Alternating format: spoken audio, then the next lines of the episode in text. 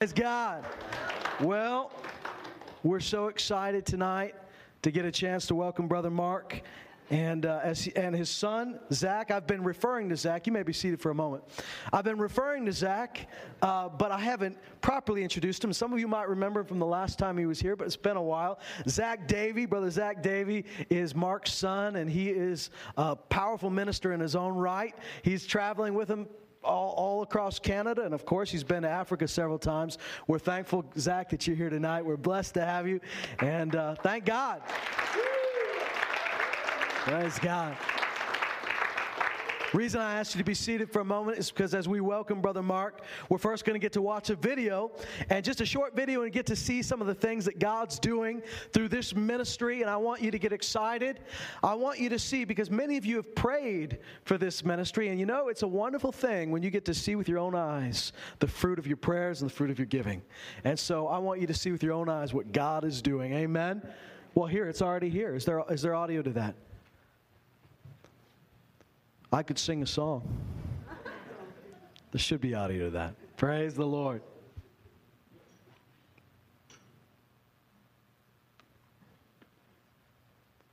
Isn't God good? Isn't he good? Look, that's that's Mrs. Davy there. That's his wife Sharon. The 401. Praise God. Praise the Lord. How good is that? We might not have any audio, but why don't we, while we're watching, let's welcome Brother Mark. He's going to narrate for you. Praise God.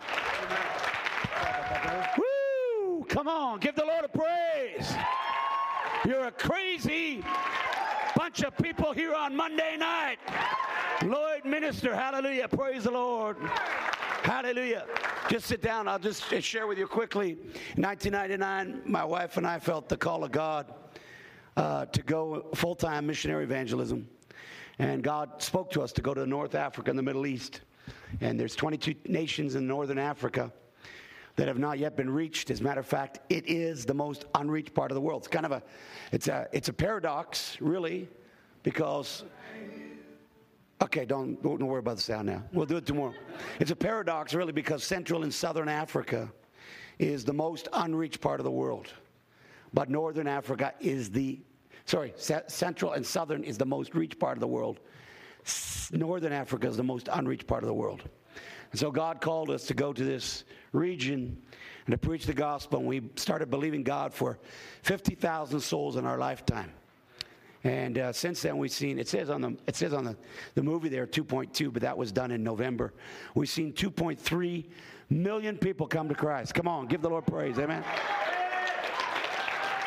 Uh, the movie when you watch it with with sound it kind of it's it's a little less confusing because you see you see us preaching in big crowds and you see nice houses and stuff like that. So we have a compound in northern U- northern Uganda that's very safe and nice house and and uh, some where we keep our vehicles and our sound equipment and all that. And then we trek up into the regions where the gospel's not been preached. We are literally going for every for every city we go to, for every 10 cities we go to, I can say this that the ratio would be seven of those cities do not have churches, and the three that do would be 30, 40 people at the most. One church, 30 or 40 people, that's it. And uh, so we're really taking the gospel where it's not been preached, and uh, we're pressing in and we're believing God for an awesome harvest. Amen. So even just last year, I think I was here just a couple weeks later, a uh, couple weeks later last year. So it's not a full year. We're about three three weeks shy of a full year. But since we've been here last time, we've seen 187,000 souls come to Jesus. Amen. Woo! Woo! Praise God. Hallelujah. I, I, I, appreciate that. You guys know how to respond properly. Some churches go, you say 187,000, they get all excited. You say 180,000 souls, and they go. But you know how to respond, man, because you got a heart for souls, eh? Praise God, amen. Hallelujah. And uh, so uh, we, in the last year, we built a church, we built a school, we also built uh, two warehouses to house our equipment. And I just uh, just two weeks ago released fifty thousand dollars to upgrade our trucks and our our vehicles, not to not to get new ones, just to fix the old ones, but to upgrade the trucks. They like upgrade them. Like the frame was all cracked, and and then I got underneath it, and the cross members were all twisted, and and uh, so we have some major work on that old truck. And then uh, to, to upgrade the sound sound system, just make sure it's all up to par, and then redo the stage and all that, so that every time we go, we have to pour money in. The big expense is just getting the equipment to where we preach the gospel and getting our team there, because they're, you know, somebody said, well, do you rent sound equipment? No, they don't have any sound. They don't have a speaker. They don't have a microphone in the places we go. Is there a hotel? No, there isn't. I've slept under the stars and I've slept in mud huts. And sometimes I move out of the mud hut because I'd rather be sleeping under the stars because the mud hut is not too nice. And uh, we slept all over the place. Uh, Zach and I were, were in one town just uh, in November, in December just preaching, and, and uh, you know, we had a lot of people saved and, and a lot of people healed, and, and we're just sitting there eating dinner. And, you know, we're battling. You see, some people don't understand, but we're actually battling forces uh, from darkness, forces from hell.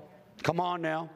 I mean, we, we come this way, and then we somebody says they're not going to give us permission. Then we end up going here, and then war breaks out, and then we end up going over here, and then a tribal rebellion breaks out. So we end up going over here, and somehow when we're finished, we always get results. Amen. Well, Zach and I were just sitting having dinner, and in in the church, I don't know. The, all of a sudden, all the Africans left us. And uh, they were just, I don't know, they were going to do something. And Zach and I were just sitting at a table, and two snakes came in this way, two snakes came in this way. Praise God. What do you do with snakes? You kill them, man. I killed three of them. I don't. Somebody else killed the other one. I don't know. Zach ran. Praise God. But uh, then we text my wife, and she was freaking out because she lives in she lived in Africa all her life. As a she grew up in Africa, was born African. Every African snake is poisonous. Well, what kind of snakes were they, Zach? Black mambas. Come on.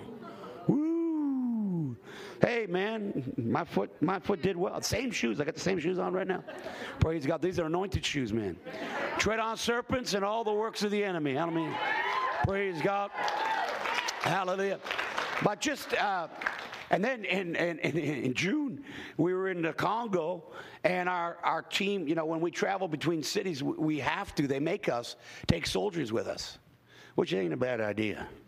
They got AKA rifles, and, and, uh, and, and, and we're traveling with them, and all of a sudden, uh, you know, these rebels come out from the, from the, the jungle, and they start shooting at our vehicles. Well, what are you going to do? Duck. I started praying, and the soldiers started shooting back. I said, Don't hit any of them, please. This will not look good. Unless we'll kill them and then we'll resurrect them. But, uh, but uh, just had to scare them because they're shooting at us. It's actually, maybe you've heard of Joseph Kony. Anybody hear that? You heard? That was their army attacked us in June. Praise God. Not one of our guys got hurt, but uh, it did. Uh, it did uh, make us more spiritual for a couple minutes. Hallelujah. we just started thinking, what, what, are we doing here? Oh yeah, we're here to preach the gospel. Hallelujah. Woo! and uh, lots of fun. Uh, but uh, we're excited. we've seen. I was just praying for this one lady. Like we had a prayer line uh, we don't usually have prayer lines, but we had a prayer line during the day. And this lady came through crawling on her hands and knees. And she had, without exaggeration, she had, she had bunions on her knees, this big, and on her hands. And when I prayed for her, just no, no, different than anybody else we prayed for. We just prayed for them. I mean, there's so many, you just have to do it real quick because otherwise you'd be out there till tomorrow, you know? And so we're just going quick. And I just touched her, and all of a sudden she jumped up and started running praise God, ran, ran around. Everybody started freaking out. She had never walked before in her life. She's just crawling on her hands and knees. Amen. Hallelujah. Praise God. And uh, we had a lady come to come in one of the services, and she said, "she said I've been healed of AIDS." Well, I said, "How do you know you're healed of AIDS?" She said, "Well, all the pain's gone, all this." And I said, "Well, you know, tell you what, we'll send some workers with you to the hospital, and we'll get it checked out." And they went back to the hospital. They did three tests. And uh, she came back. She was totally delivered from HIV/AIDS. Amen. Praise God. Hallelujah. Jesus is still on the throne. Amen. Hallelujah. And he's, he's working. Then my, my wife and my sister, we, were, we took a team to Uganda. We weren't even in the dangerous part. Nice, safe. Everybody say safe. Uganda. Because I'm, gonna, I'm taking a team there in June, so if you want to come, it's totally different than those other places. You got to separate all those crazy stories from the nice story of sweet, beautiful, lovely, nice sheets, clean beds, re- relatively good food in Uganda. Uh, but we were in Uganda where we actually had a team in August, and uh, one lady came. The baby was this baby was like but this big. And I said, how, you know, my, my sister said, how old is this baby? And said, the baby's like four months. And just totally just, you know, hardly even moving, just kind of thing. I said, you know, the, emaciated really. And, and my sister went to pray for the baby and she said, no, it's not the baby's problem, it's mine. She said, well, what's your problem? She said, I haven't been able to produce milk. I've never been able to produce milk. And so she's, you know, in, in, in a poor country, they just get whatever they get. Come on now. And she wasn't getting, the little baby wasn't getting enough. And, you know, my sister and my wife prayed for this, this, uh, this woman and the baby, both at once. And, you know, immediately, come on now, this is amazing. Immediately, the woman started overflowing, started producing milk. Praise God. Amen. Now, the women understand how important that is. And of course, over in Africa, that's paramount, man. Because if you can't produce a baby and if you can't feed your baby, you're a nobody. You know, in the eyes of society. It doesn't mean in the eyes of God you're always a somebody. But Jesus is healing, hallelujah. And uh, I'm here to tell you he's a healer tonight. And if you need a if you need a miracle, just reach out and grab a hold of it. Praise God. Hallelujah. Somebody say yes. Yes. Hallelujah. I know you're in agreement. Praise God. You know, never let a night pass by. You know, sometimes we get the idea, you know, well, if the church is full, then I'm more able to get a miracle. Or sometimes we get the idea if the worship hits a first, uh, a, a perfect note, that I'm more, I mean, we hit the note tonight. Come on now. It was awesome. But I say, if the, sometimes we think if the worship just hits a note, or if the preacher stands on his head and spit nickels, then, you know, we can get our miracle. But you can get your miracle right now. Amen. Because, you know, whether we say another word, the, the presence of Jesus is here right now. Hallelujah. I say, how do you know? How do you know that, Brother Mark? Well, I know it because he came with me. I don't know whether he came with you, but if he didn't come with you, he can leave with you. Hallelujah. So we'll get, we'll get that straightened out before the end of the service, and you will be saved. Amen. Praise the Lord. So if you're not saved, just get ready to get saved because uh, the price is right. Hallelujah. Jesus paid it all, deal or no deal. Amen. Praise the Lord. Hallelujah. We've had an awesome time. I got home a week ago, uh, two weeks ago, Friday, and uh, started this tour on Saturday. And uh, I didn't plan on doing that, but it just happened. And you know, sometimes the schedule gets away on you. But uh, but we've had an awesome time this last two two and whatever weeks, just seeing people saved and healed man, Geraldton, I'll tell you, we're in a little, t- little town, and they, they, only had 50 chairs, but there was like two chairs empty every night. And, the, you know, it's just a tiny little place that we've slugged away there for years and years and years. I've gone to hold tent meetings, sometimes with 20 people, 30 people. And we just decided, so we had meetings, and they got a little church now, and they got to knock out some walls. Praise God. Praise God. Because it was packed every night, but we had miracles. We had a, a, a, a Catholic girl, she'd never been, lady, really. She's, uh, you know, she'd never been in uh, uh, evangelical church before. Came in, sat down through the service, cried all the way through the service, and about two thirds of the way through the service started smiling. And I, after the, you know, after the altar service, I said, "What's happening with you?" She said, "My ear just popped open." Praise the Lord.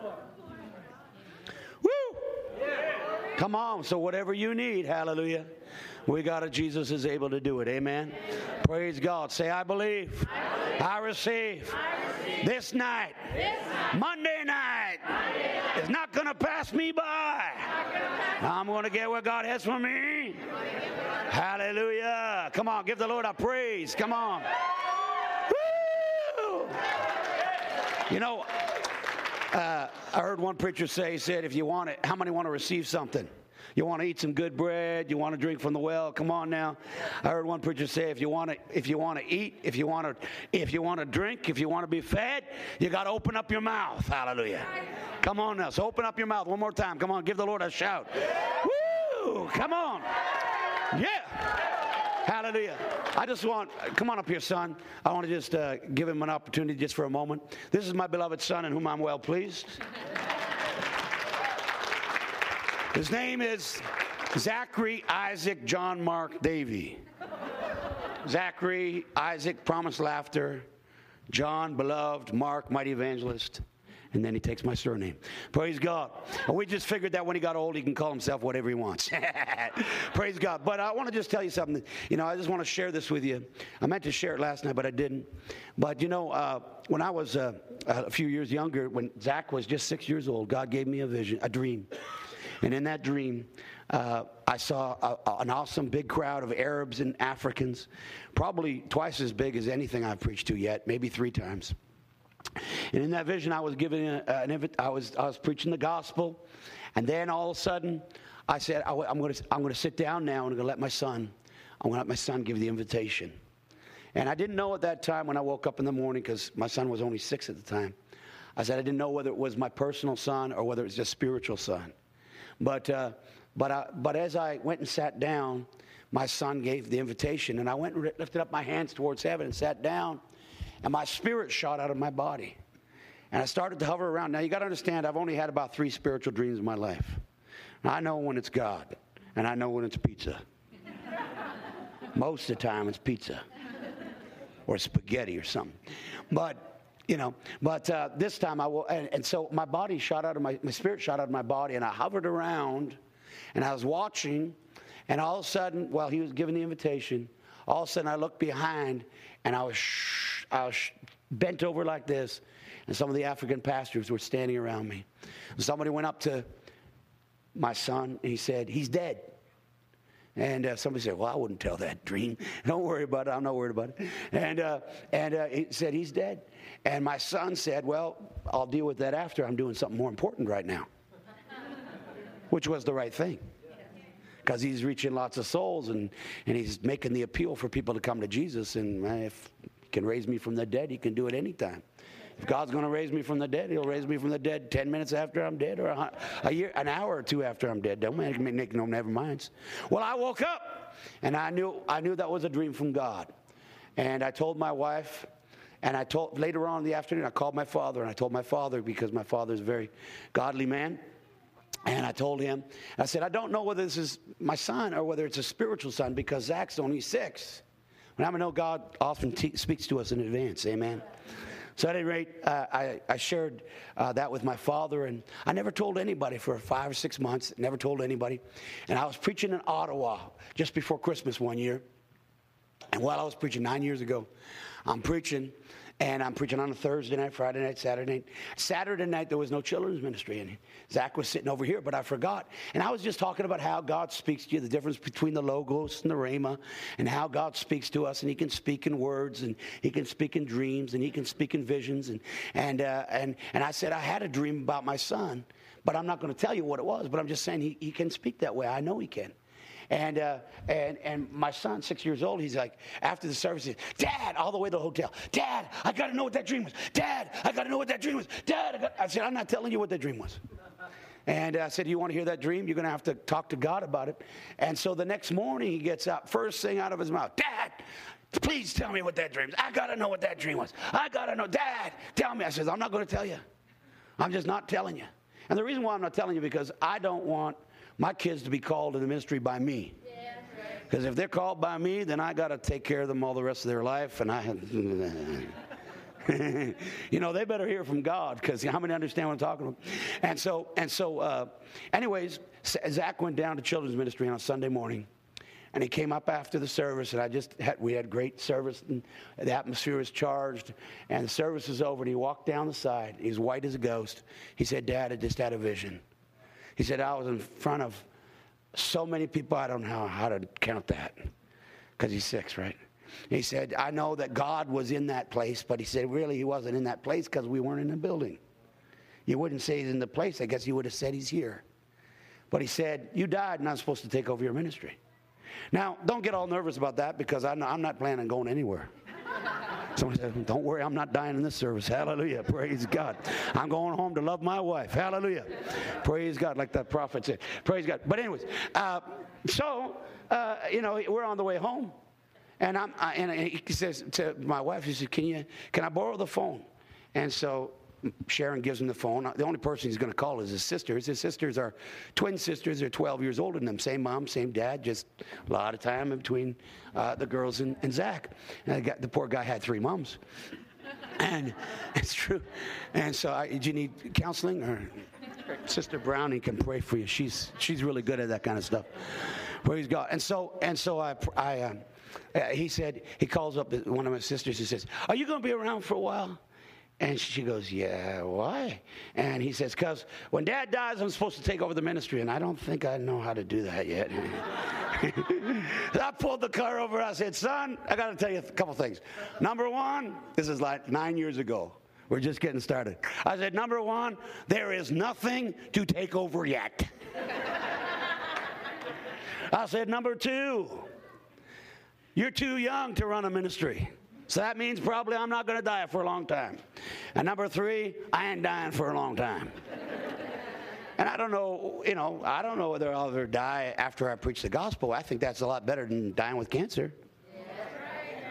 You know, I'm not, I'm not prophesying that over my life. I think it was probably just a, a dream that gave us, set the stage for him to understand that he's supposed to follow in my footsteps.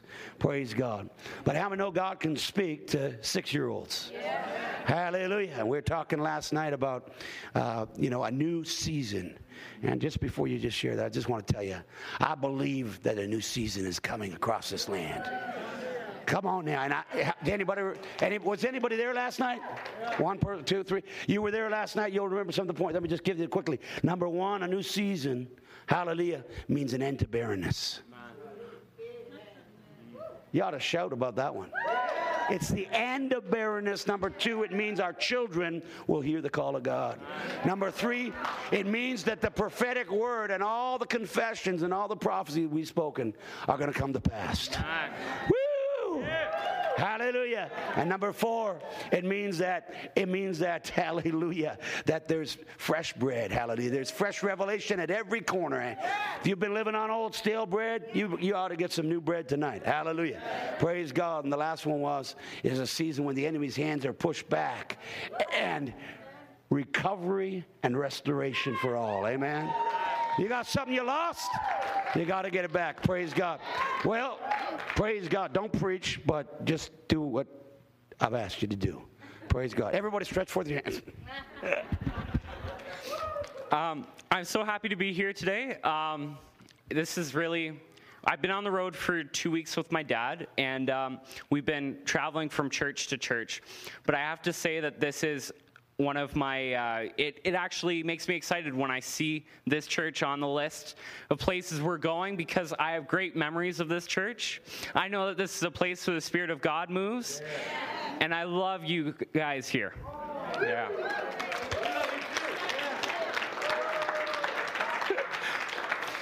So I just wanted to make mention we do have some resources at the back um, that you might want to pick up. We have some CDs. This one here is the Macedonian Call. It's a great message that my dad preaches, um, very motivational, and it's going to equip you to go out and reach your Macedonia. And every one of you has a Macedonia, workplace, your on the street, everything like that. this uh, we have some uh, DVDs as well. This one's God uses people. How many people do we have here today? Amen. Amen. Okay, so God can use you. Doesn't just have to be the preacher, anybody with a microphone in their hand. It, God will use you as you walk down the street. He'll give you a word for somebody. He'll tell you to witness to somebody. And you know what? Your mouth, your hands, your feet, they can be used for God. Amen. So, this message, you really should pick it up if you really want to be used by God. It's going to encourage you. And lastly, we have this new book. It's hot off the press. Uh, it's I Took My Blackberry to Africa.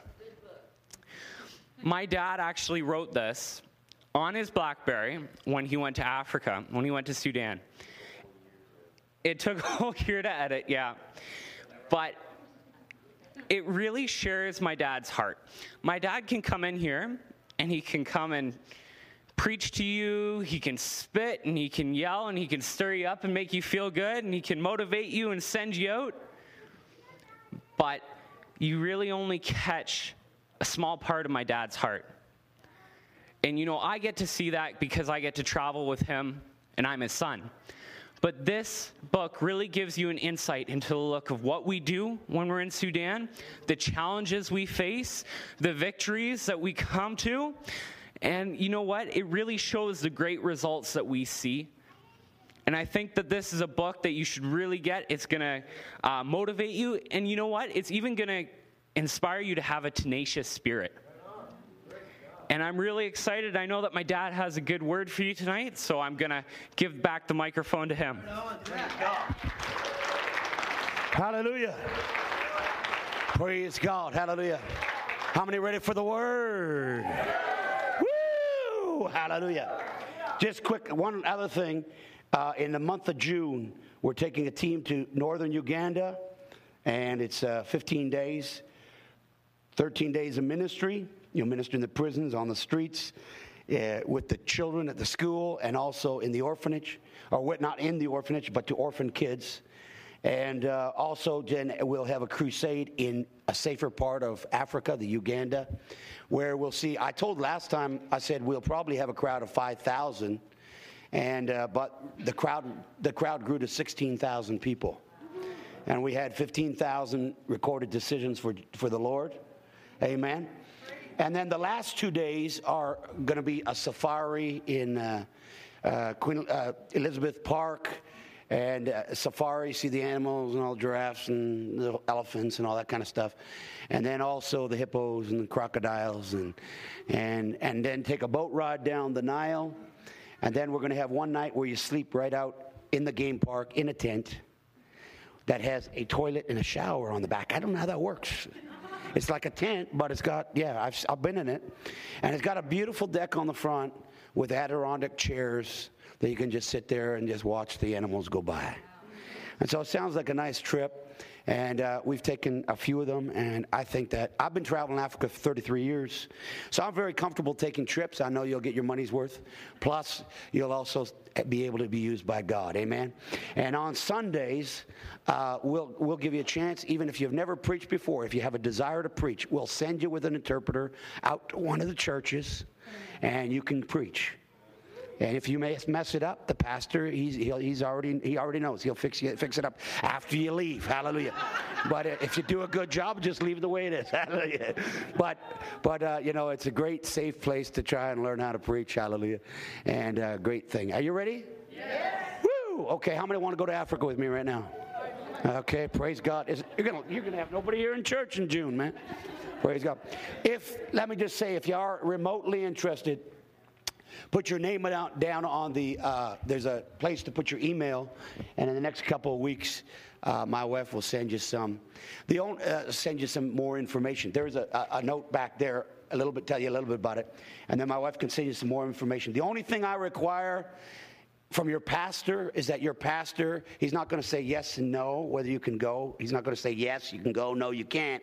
But he's going to he's going to verify and confirm that you're not psycho because I don't want to take any psychos with me, okay?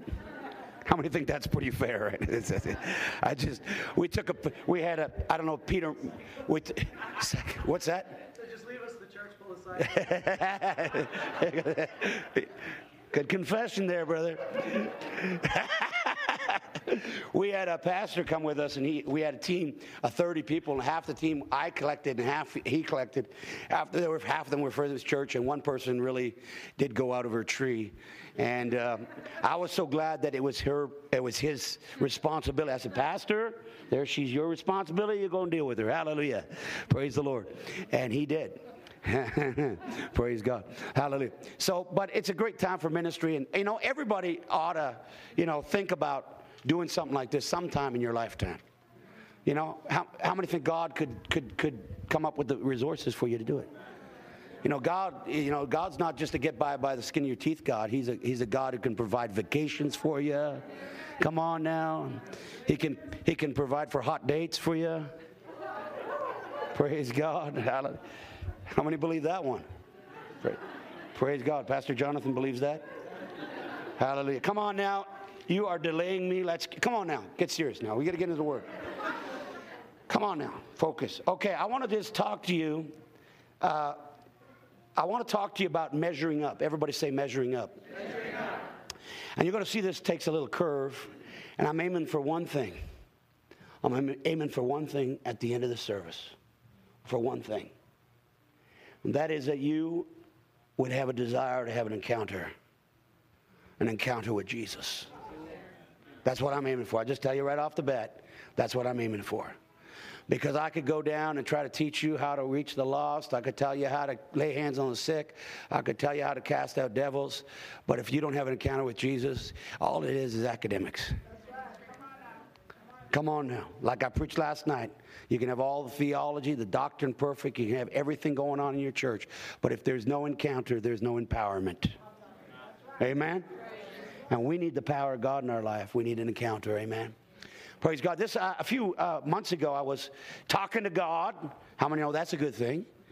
Uh, preachers should talk to God. You know, if they don't talk to God, then who are they talking to? You know, that's a good question there. And and uh, so I was talking to God, and I was I was asking the Lord about some of the things that I see going on in churches. You got to understand that I travel in Canada in about 13 different circles, and uh, and that's just out of necessity. I can't, I can't, I couldn't just travel in one circle because there's not enough churches that you know are able to to to, to help me, and and and I'm able to help them because you know there's and so because Canada's so spread out, and so I travel in a lot of different circles, and and uh, yet there's a there is I, I'm excited because there is a spirit of God moving in all these circles, that there's God moving, and there's a spirit of faith moving in many of them, and there's where where I, I feel that the majority of them are also moving in a realm of of encounter, hallelujah. And they're really seeking not just for good doctrine and good theology, but they're seeking for a, a, a real encounter with Jesus. Come on now. That's what's going to take us into the next generation. That's what's going to, you know, pass this thing on if the Lord tarries. Amen. And so uh, I was talking, but I was talking to God, and I said, God, you know, I, you know, I, I've been in this thing for 52 years. That's as long as I am old because I was brought to church, you know, two days after I, I was born and uh, and was there five times in one, one, one day. And that's the old Pentecostal roots that I had. And it didn't really affect me too much. But, uh, but I was, and I, but I was, you know, I was in the house of the Lord, and I've seen a lot in the house of the Lord. How many know not, you know, that not everything goes on in the house of the Lord is always great. I mean, sometimes it's Hallelujah, and some are like Praise God. How many know what I'm talking about? But I was talking to the Lord. I said, Lord, what is it about, you know, this stuff, some of the couple things that I'm seeing going on right now? And I was just talking to the Lord and I was praying about it because, you know, sometimes as I travel, I realize I'm, I'm there to minister to the congregation, but also sometimes when I'm traveling, I realize that really the congregation is in the focus that God sent me to minister to the pastor. Now, it's not like that here. You guys are healthy, and I understand that, but you should see some of the churches I go to. It's true. Zach shaking his head. He goes, oh no, we're going to that church. and uh, but you see, and so I, I, was talking to God, and God said, we, I, I was g- getting out of the shower, and the Lord just said something to me, and it was like He just answered my question. He said, "Well, the reason why there are some problems and, and difficulties and people problems and pride problems and arrogance problems and, and and lack of honor problems and all that kind of stuff, the Lord began to show me, and He He said it this way: I'm walking, getting getting out of the shower and he says, That's because many people are saved don't really want to be a Christian. I said, What are you talking about? Because we always taught that if you get saved, then you are a Christian. But I mean, I'm not, I'm not going to start a new doctrine and start a new denomination, you know. I'm not going to go back because, you know, there was one that started, you know, you got saved and then you had the second work of grace, which was sanctification. Yeah. And I think that always birthed out of the fact that people were getting saved, but there is no change in their life. Are you listening to me right now? So I started saying, well, you know what, you know, and, and, the Lord started showing me, he says, well, it's because there's a difference between, there's a lot of people in Canada that are saved and they're on their way to heaven, but they're little babies. Come on now, not you, not this church, but somewhere else, right? And uh, you know it's good. And, uh, and, and they're saved and they're on their way to heaven. And they've only, in, like I said last night, they've encountered the mercy, they've encountered a little bit of favor, but they really haven't encountered the divine empowerment of God. Are you with me right now?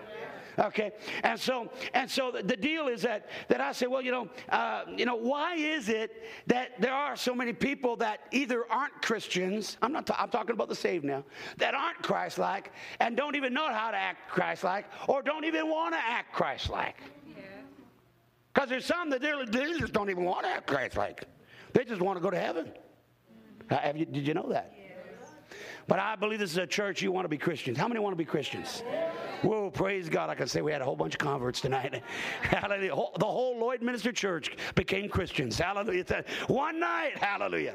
But praise God, there's a difference. Somebody say there's a difference. There's a difference, there's a difference between a ba- being a baby on your way to heaven and being Christ like. Yeah. Our quest is to be Christ-like. So I said to the Lord, I said, I said, Lord, how come it is that some people either don't know how to be Christians or don't want to be Christians or don't want to be Christ-like?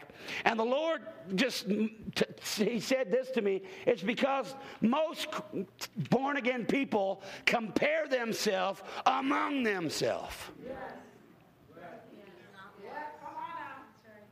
And so it says here, in, and this is my text, 2 Corinthians chapter 10, verse, uh, 10, verse uh, 12. For we dare not class ourselves or compare ourselves with those who commend themselves, but they that measure themselves by, among themselves and compare themselves among themselves are not wise. Everybody say, not wise. not wise. What are you if you compare yourself with somebody else?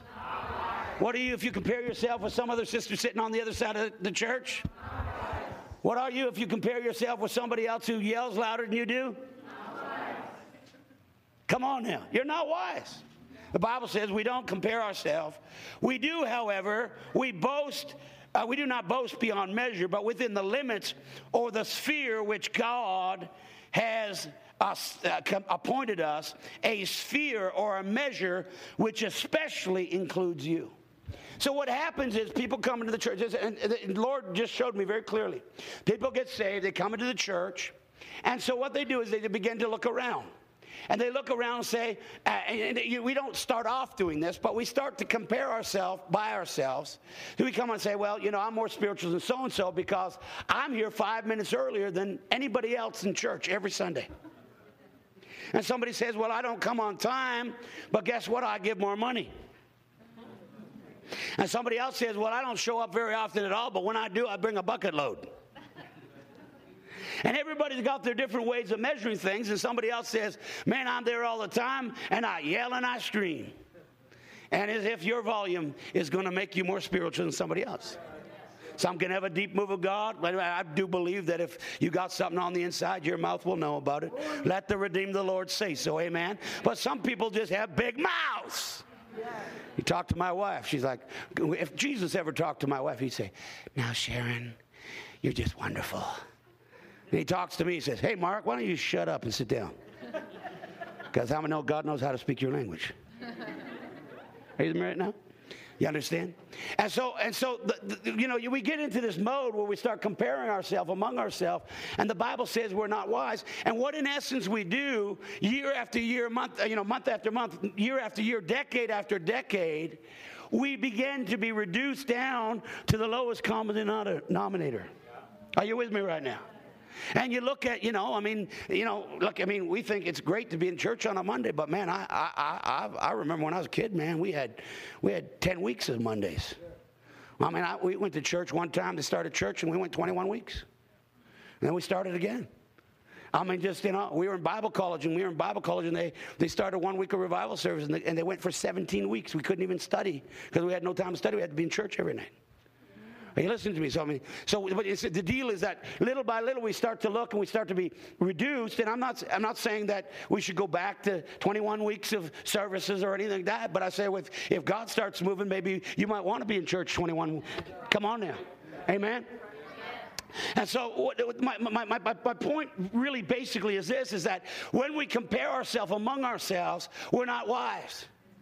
And so I want to just give you three quickly, three uh, things, uh, a way to compare yourself, because Paul the Apostle says, he said, there is a sphere or there is a measurement that you can compare yourself to. And there's also a measurement which especially includes you. So everybody say this there's a way that I can measure.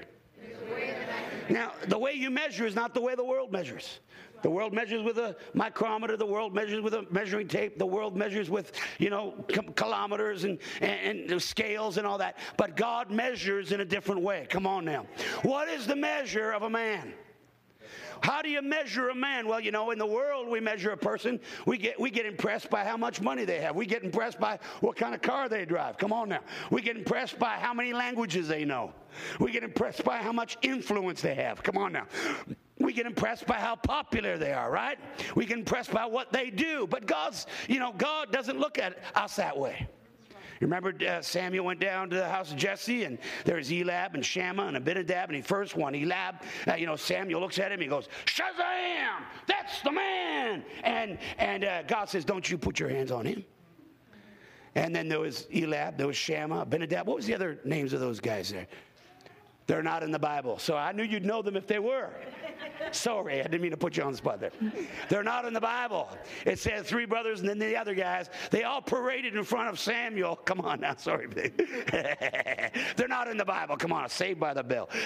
And, uh, you know, and so uh, they're not, in, you know, so, you know, Samuel's wondering, he's like, he's like, and God says when David comes on the scene, you know, this little red-headed little boy, you know, this you know, coming in from the field. And God says, that's the man there. And God, and Samuel goes, no, that's not him. Can't be him. He's just a little boy. God says, no, that's him. God said, what you, and Samuel said, what you talking about? And, and, and God says, no, he says, you look on the outward, I look on the heart. Yeah. So if you want to measure yourself, the measure of a man, the measure of a woman tonight is not how long your hair is or what color your hair is or how many teeth you got in your mouth. Come on now. You know, it's not what kind of clothes you wear, what kind of house you drive, you, you live in, what car you drive, what kind of food you eat. I'm special. Yeah, you're all special, but come on now, you're all special. Whether you took a short bus to school or a long one, they're all special. Praise God. And uh, and come on now. And uh, you know you are. Praise God. But understand this: that that really the way God measures you is on the inside. And the truth is, you can come here, you can nod your head, you can move a pen, you can take notes with your iPad, you can look spiritual, you can sing the songs, you can put money in the offering, but only God and you really know the condition of your heart. I can get some, I can get some, some, some, I can get some, some signs of where you might be at. I can have a, I can have a word of knowledge from God where you might be at. But truly, truly, truly, God knows how much of your heart He has. Hallelujah. Is that right? Well, then, what's the what's the measure of what's the measure of success? Everybody say the measure of success. Well, what's the measure of success? Well, you know, again, you look at the world, the world measures success by how much education you have, how much money you have, how many, how much influence you have. And I found out we brought that same kind of measurement right into, uh, in, into uh, pastoral conferences. You know, and we don't mean to do it. We don't mean to do it. I know that none of us actually want to judge anybody. But what happens is we're sitting there with a couple people, and all of a sudden somebody walks in and goes, Oh, there goes Brother so and so. He's got a church of 10,000. And then somebody else walks in and, oh, there's brother so and so. Hasn't he been faithful? Now, we don't mean to do but what we're doing by saying what we're saying is we're really impressed by that 10,000, and we're kind of impressed by this guy just hanging on. Are you listening to me right now? And God doesn't look at it that way. He doesn't look at that. I'm sorry. I, I, I believe that God wants us to bear fruit. But, uh, you know, every tree uh, has a different a threshold. Every tree has an ability to bear, bear different fruit, right? Some, some trees are very small. They can only be, produce a little bit of fruit. Some trees are big. Come on now. But God doesn't, you know, see, we look, so we look, we get impressed by all that. And, uh, you know, just, I gave you this illustration. Like, what if there was a pastor who pastored in a town of 500,000? That's a Canadian number. And uh, he's pastored a town of 500,000, and he's got a church of 5,000. And uh, everybody thinks, whoa, man, that's a pretty big church for Canada. Right? Come on now. And so he's like, you know, well, and then you, and then some other pastor, he's pastoring, he's got a church of 12 and a half people in a, a little town of 60 people. And there's no, and there's no, you know, there's no other towns for the next three hours. And he's got a church of 12 and a half people. And he's had it for, you know, 15 or 20 years. And so, you know, in the natural, we'd look and think, wow, look at that guy. He's got a church of 5,000. But the other guy's got a church of 12 and a half. The guy, the guy's got a church of 500 and a town of 5,000, a city of 500,000. He's got what? He's got what? 1%. The guy's got 12 and a half, if it was possible to have 12 and a half. In a town of 70, he's got what? He's got like what? Whatever. Salute. You know, a little town. I mean, what am I saying? What if, you know, what if that pastor that pastors a church of 12 and a half really only had the ability, when he and only had the gifting, really, if you will, to pastor a church of six people, but God took him into exceedingly abundantly above all he could ask or think. And what if that pastor is pastoring a church of 5,000, really had the ability and the calling to pastor a t- church of 10 or 12,000, but he's been lazy? So God doesn't measure all that stuff the way you. The measure of success is really your obedience to the will of God. Come on, that's that's it. That's the that's in a nutshell. I don't think Jesus looked too successful when he was in the Garden of Gethsemane, sweating drops of blood. He, he didn't look too successful, but he was successful in the eyes of God. Come on now. And sometimes we just look, you know, say, sometimes we just say, well, you know, I, don't, I would rather do this because it looks more successful. Let me tell you, if you'll do what God calls you to do, God will bring you into a place of victory and into a place of reward. And I shock people when I tell people that I don't really want to go to North Africa. I do. I shock people. They say, What? I thought it was a joy to serve. Well, of course it's a joy to serve the Lord, just not over in North Africa. No, it's okay.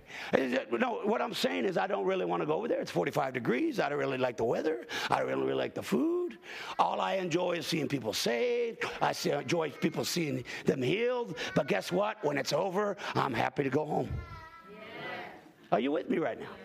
And I do it as obedient to God. See, if you really understand, if you want to be a success in the eyes of God, you got to ask the Lord. There comes a time in your maturity in the Lord where you're not a baby anymore. You're not just saved, but there comes a time in your walk with God that if you want to be successful, then you'll ask God, What do you require of me? Right? I have pastors come up to me all the time. Well, uh, bless God, I'm so glad it's you, Brother Mark, because I wouldn't want to go there. I say, well, if you wouldn't want to go there, that's fine. But if you wouldn't go there, that's not. Are you with me right now? Like, I mean, if you, if you wouldn't go there, then you got a problem with your heart and you don't really love God.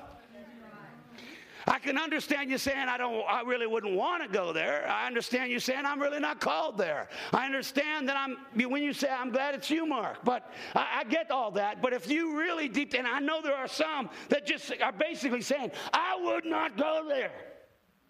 And I'm like, Are you really saved? Or are you just a Christian? Are you understand what I'm saying? So the measure of a man is the condition of your heart. The measure of the measure of success is uh, is your obedience to the will of God. Here's the third one. The measure of spirituality. Here's a fun one. What is the measure of spirituality? Well, when I was a kid, I used to think that, you know, uh, the, the most spiritual women were the women with the highest, you know, Tower of Babels on top of their head. You know, they'd wrap it around a 48 ounce can of tomato juice and they'd build the most. And, and you know, tell you what, they didn't use makeup back then. And, uh, you know, uh, you know, they had the mustache and, you know, the big, the big mole on their face with three hairs hanging out of it long enough to, to braid. And, uh, that, you know, they, you know, they was ugly, man. The, the good thing about that church I went to, the, the adultery rate was very low because the women were just too ugly, you know. okay, now listen to me. I'm just joking around. But see, I used to think, I used to look at when I was a kid, I thought, well, that's a spiritual woman. She's got that big tower. My grandmother, my grandmother said to me, she said, look, you said, look at that, look at that, look at that preacher up there. He's a spiritual man. I said, how do you know, Grandmama? She said, well, look at his trousers. I said, what about his trousers? She said, look at how they're all worn out at the knees. I said, Grandmama, he only wears those trousers on Sunday. He's got a nice shiny pair all week long, but on Sunday he puts on those trousers. I got, I got cuffed in the ear for that one. Or when I was Bible college, you know, the Lord spoke to me about going down to prayer in the prayer room, and I get up at six o'clock, and man, that was my God, that was that was obedience. Let me tell you, I always thought that if God wanted me to see the sunrise, He would have made it later on in the day. Come on now, and so come on, now. and so I'm getting, I'm down in this, I get down in the prayer room, and I'm down there, and I'm like, Lord, hallelujah! I'm trying to wake up, you know, hallelujah! And I, this Ralph Coolidge Campbell, he comes down with his pillow and his blanket. Ralph Coolidge Campbell III. And he's down there with his pillow and his blanket. He's, he's, we're both in prayer. I don't know what kind of prayer. I think he was like in dreams and visions or something like that. I know one time he, he, he, he, I was yelling at God, talking to God, you know, and I'm talking, I got to move because I'll fall asleep at 6 o'clock in the morning. I mean, still dark outside, man. You're supposed to be sleeping. And uh, I'm, I'm walking back and forth and praying, and he gets out, he opens his eyes, squinty eyes, and he says, Can't you be quiet?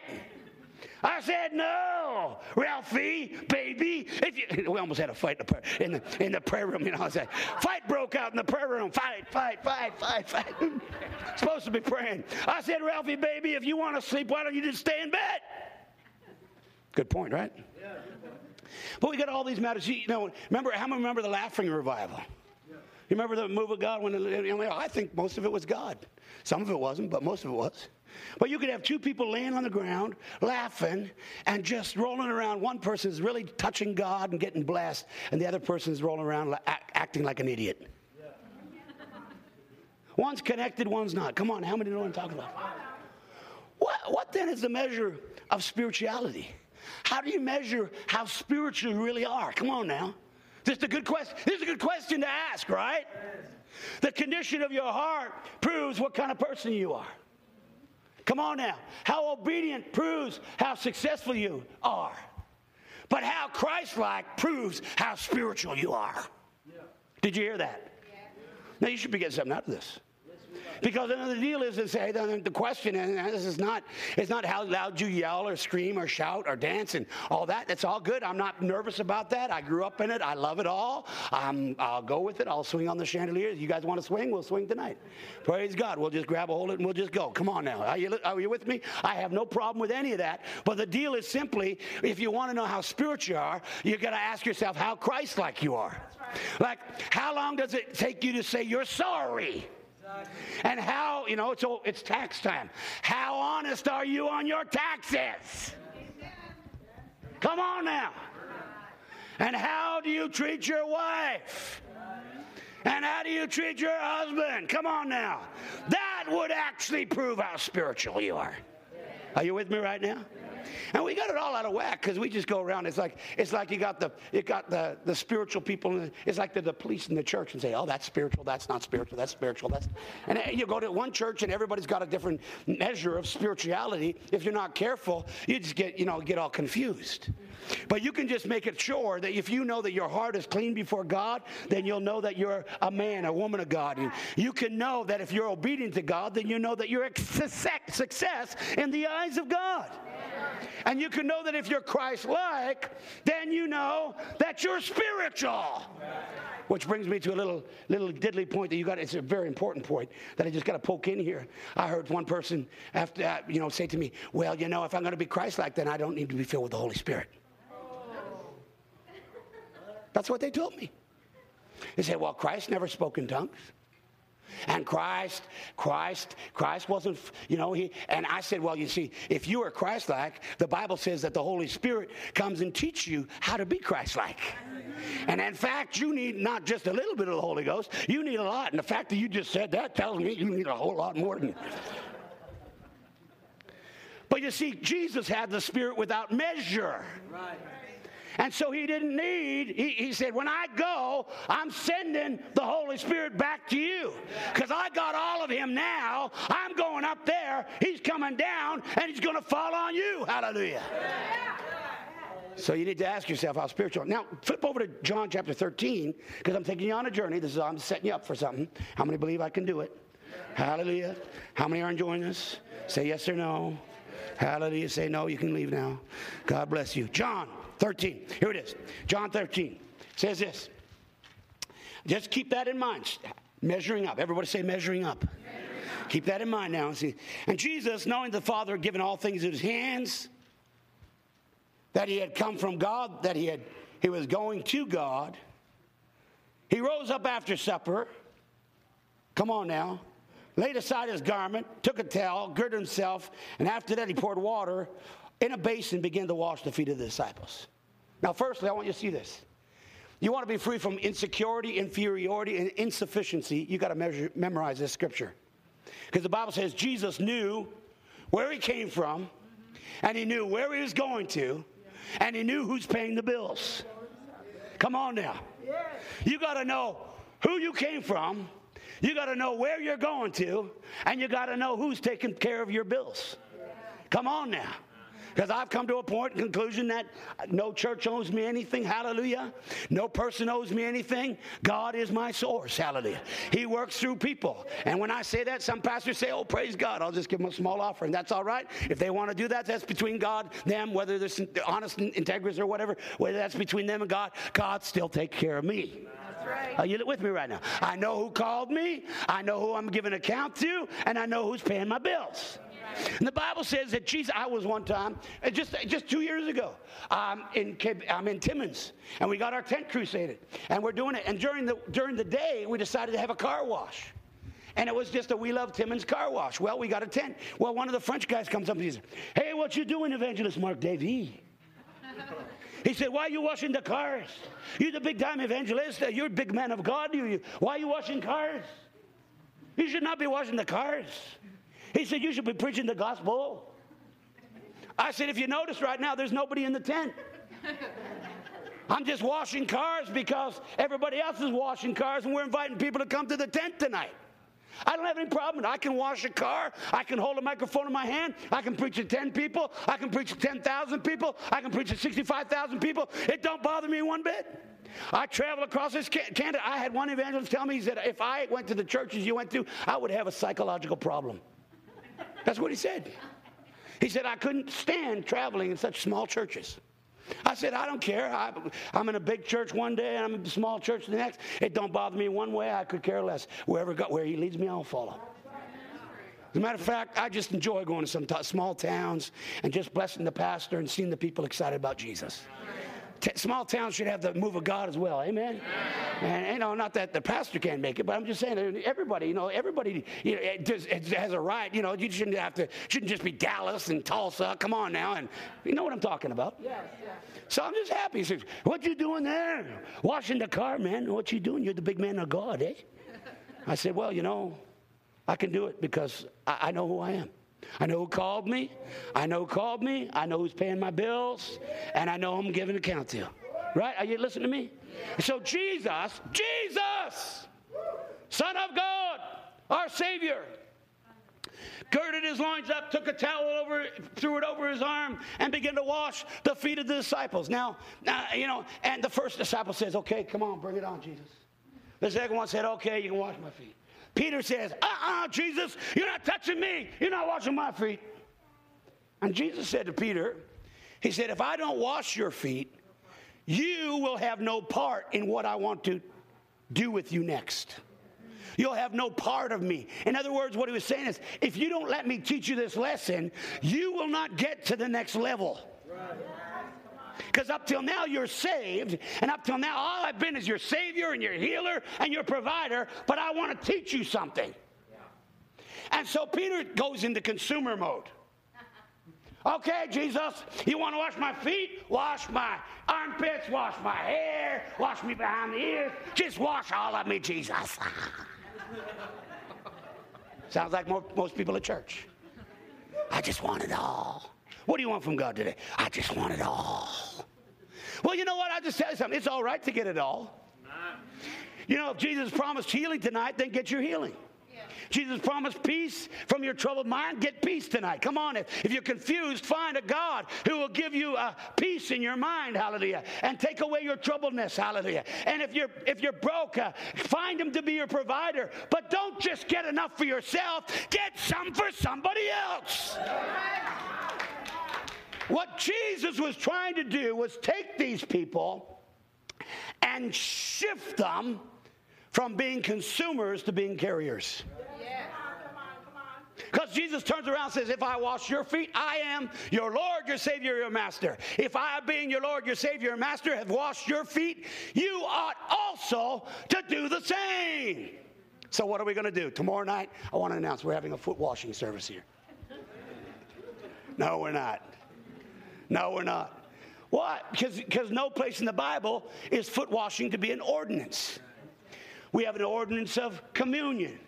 Because Jesus said, Do this as often eh, to remember me, my death, my burial, my resurrection. And we have the, what else do we have? We have water, we have water baptism because we're told to repent and then be baptized that the times of refreshing might come. Hallelujah. And this promises our children and our children's children, and are many as far off, even as many as the Lord God shall call. And so we do those things on a regular basis, but we were not told to have a foot washing service. However, the principle needs to be applied. Jesus said, If I, being your master, have become your servant, you ought to serve other people. Come on, somebody say, I got to serve somebody. So you got to serve him, then you got to serve somebody. You see, you got to serve him, then you got to serve somebody. Like Bob Dylan said, you got to serve somebody. Too bad he didn't remember that. But but but you got to serve the Lord, and then and then you understand that that that really what Jesus was trying to teach the disciples, because from that moment on, he's trying to take them from consumer mode into carrier mode. Everybody say shift. shift. What I believe the Lord is doing right now that is going to carry a great weight of glory is He's trying to shift the church from selfish mode into serving mode. And I heard Jerry Savelle, I've heard other preachers this year all come up and say this that one of the biggest things we're going to battle with in 2014 is selfishness right in the church. It's one of the biggest things the Bible says in the last days people will be lovers of themselves.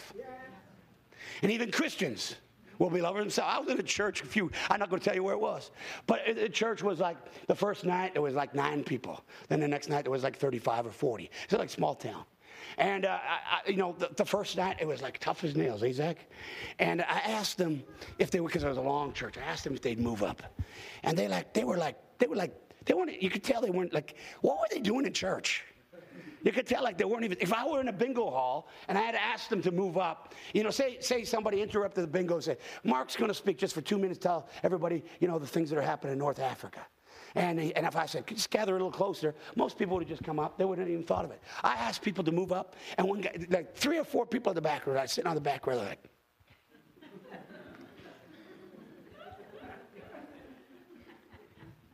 I was like, I was like saying, you don't want to move up? Get out of here right now. Get out of here. That's what I felt like saying. Uh, it was like tough, tough, tough, tough. Some Christians are tough. They're tough, they're just there for themselves. They're just like, oh, well, that's whatever's convenient for me. Just like if I like it, I'll stay. If I don't like it, I'll stay. I won't go, I'll go. If I, if I want to give, I'll give. If I don't feel like giving, I won't give. No wonder you got so little of God in your life. Mm, You're so uncommitted, uncommitted. Come on now. Come on now. Right? But see what God's trying to do. I don't know why I told you that story. It's interesting. But it it, you know, the deal is simply this that God's trying to take us from selfishness into serving. He's trying to take us into from consumer mode. Now, there's nothing wrong with getting everything you can get from God. Nothing wrong with that. But it ain't just about you, baby. It's about your children. It's about your grandchildren. It's about your neighborhood. It's about your city. For God's sake, for your sake, for the city's sake, get more of God than you need for yourself. Get some for somebody else. When we talk about measuring up, the person we need to measure up is to Jesus. And so, Jesus, Jesus. Everybody say Jesus. Jesus. Not your favorite preacher that you can switch off with the remote control. Well, I didn't like what he said, so I just turned him off. Well, aren't you good? I didn't like what the preacher was preaching, so I just plugged my ears. Well, goody for you. Well, that's what people do. Some of you have been doing it.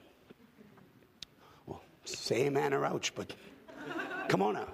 So, okay, so what Jesus was trying to do, he's trying to get the disciples to shift. Everybody say shift.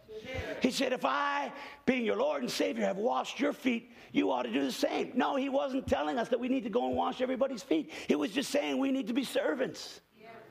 So then I started saying, Well, okay, Christ, you said, I want to be like Christ. Yeah. I want to be a Christian. Right. How many want to be Christians? Yeah. So I went over to Matthew 12 for a few minutes. And I was just studying this. I don't know, God just threw this together one day when I was just studying. And I went over to the book of Matthew and I said, okay, fine. I'm just Matthew chapter 9, rather. And I said, well, God, Jesus, what were you like? What did you do? Because, you know, mostly when I was a kid, we learned about Jesus and we learned about how loving and how kind he was. And we learned how we had to have the fruits of the Spirit working in our life. And we'd sing songs to be like Jesus.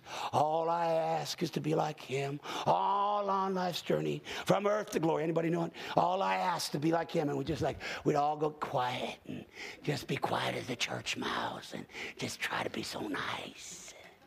Just like Jesus.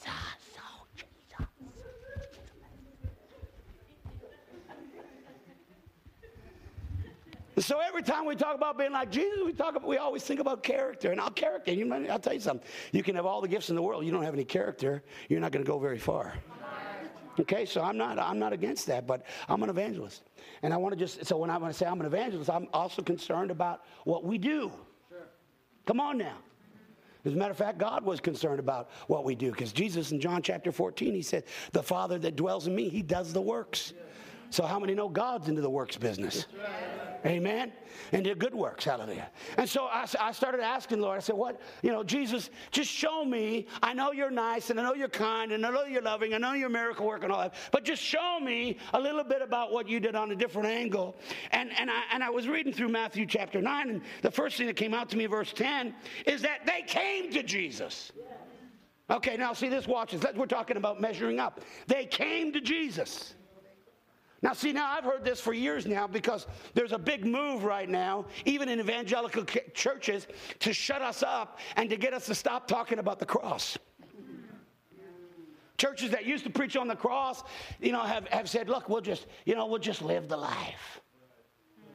And there's churches that don't talk about the cross or the power of the cross. They've gone to preaching on psychology and sociology and, you know, betterment skills and all kinds of stuff like that. Come on now. How many know that?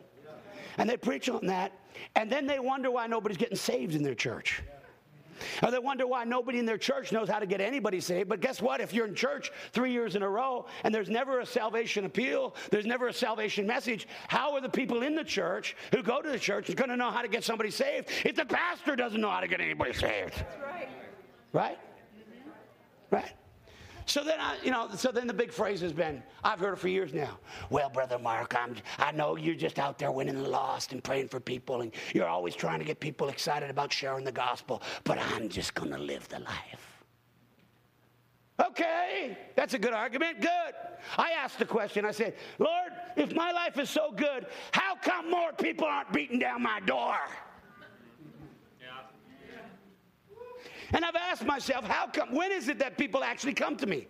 I found out it says, it says right here in verse 10, it says, Well, Jesus yet spake, they came unto him. So that tells me if you want people to come onto you, you are going to actually have to. How come you got the wrong verse up there? It says here, it says here, verse uh, 10, verse 10. Yeah, I got it. Verse 13. It says, well, it's verse 13. Well, he yet spake these things a ruler came to him. Well, he spoke. Everybody say, well, he spoke. Now, listen to me. Everybody say, well, he spoke. So I, I tell you something right now. If you want people to start coming to you, you got to start speaking. I tell you, they will not come to you unless you speak. They are not going to come and poke around and say, why do you live such a nice life? Because you know, there's people out there that don't know Jesus live nice lives. There's people out there that are prosperous that don't know Jesus. There's people that have good manners. I live on a street uh, uh, where really I've never heard one of my neighbors ever curse. They're just good, well mannered people. Not all of them is saved, although I have, you know, half my block is saved. I'm trying to get the other half saved, but half my block is saved. But the ones who aren't saved, they don't, they don't talk bad. They're good, clean live. They have good morals. They would, you know, they just, they're not, they're not beating down my door.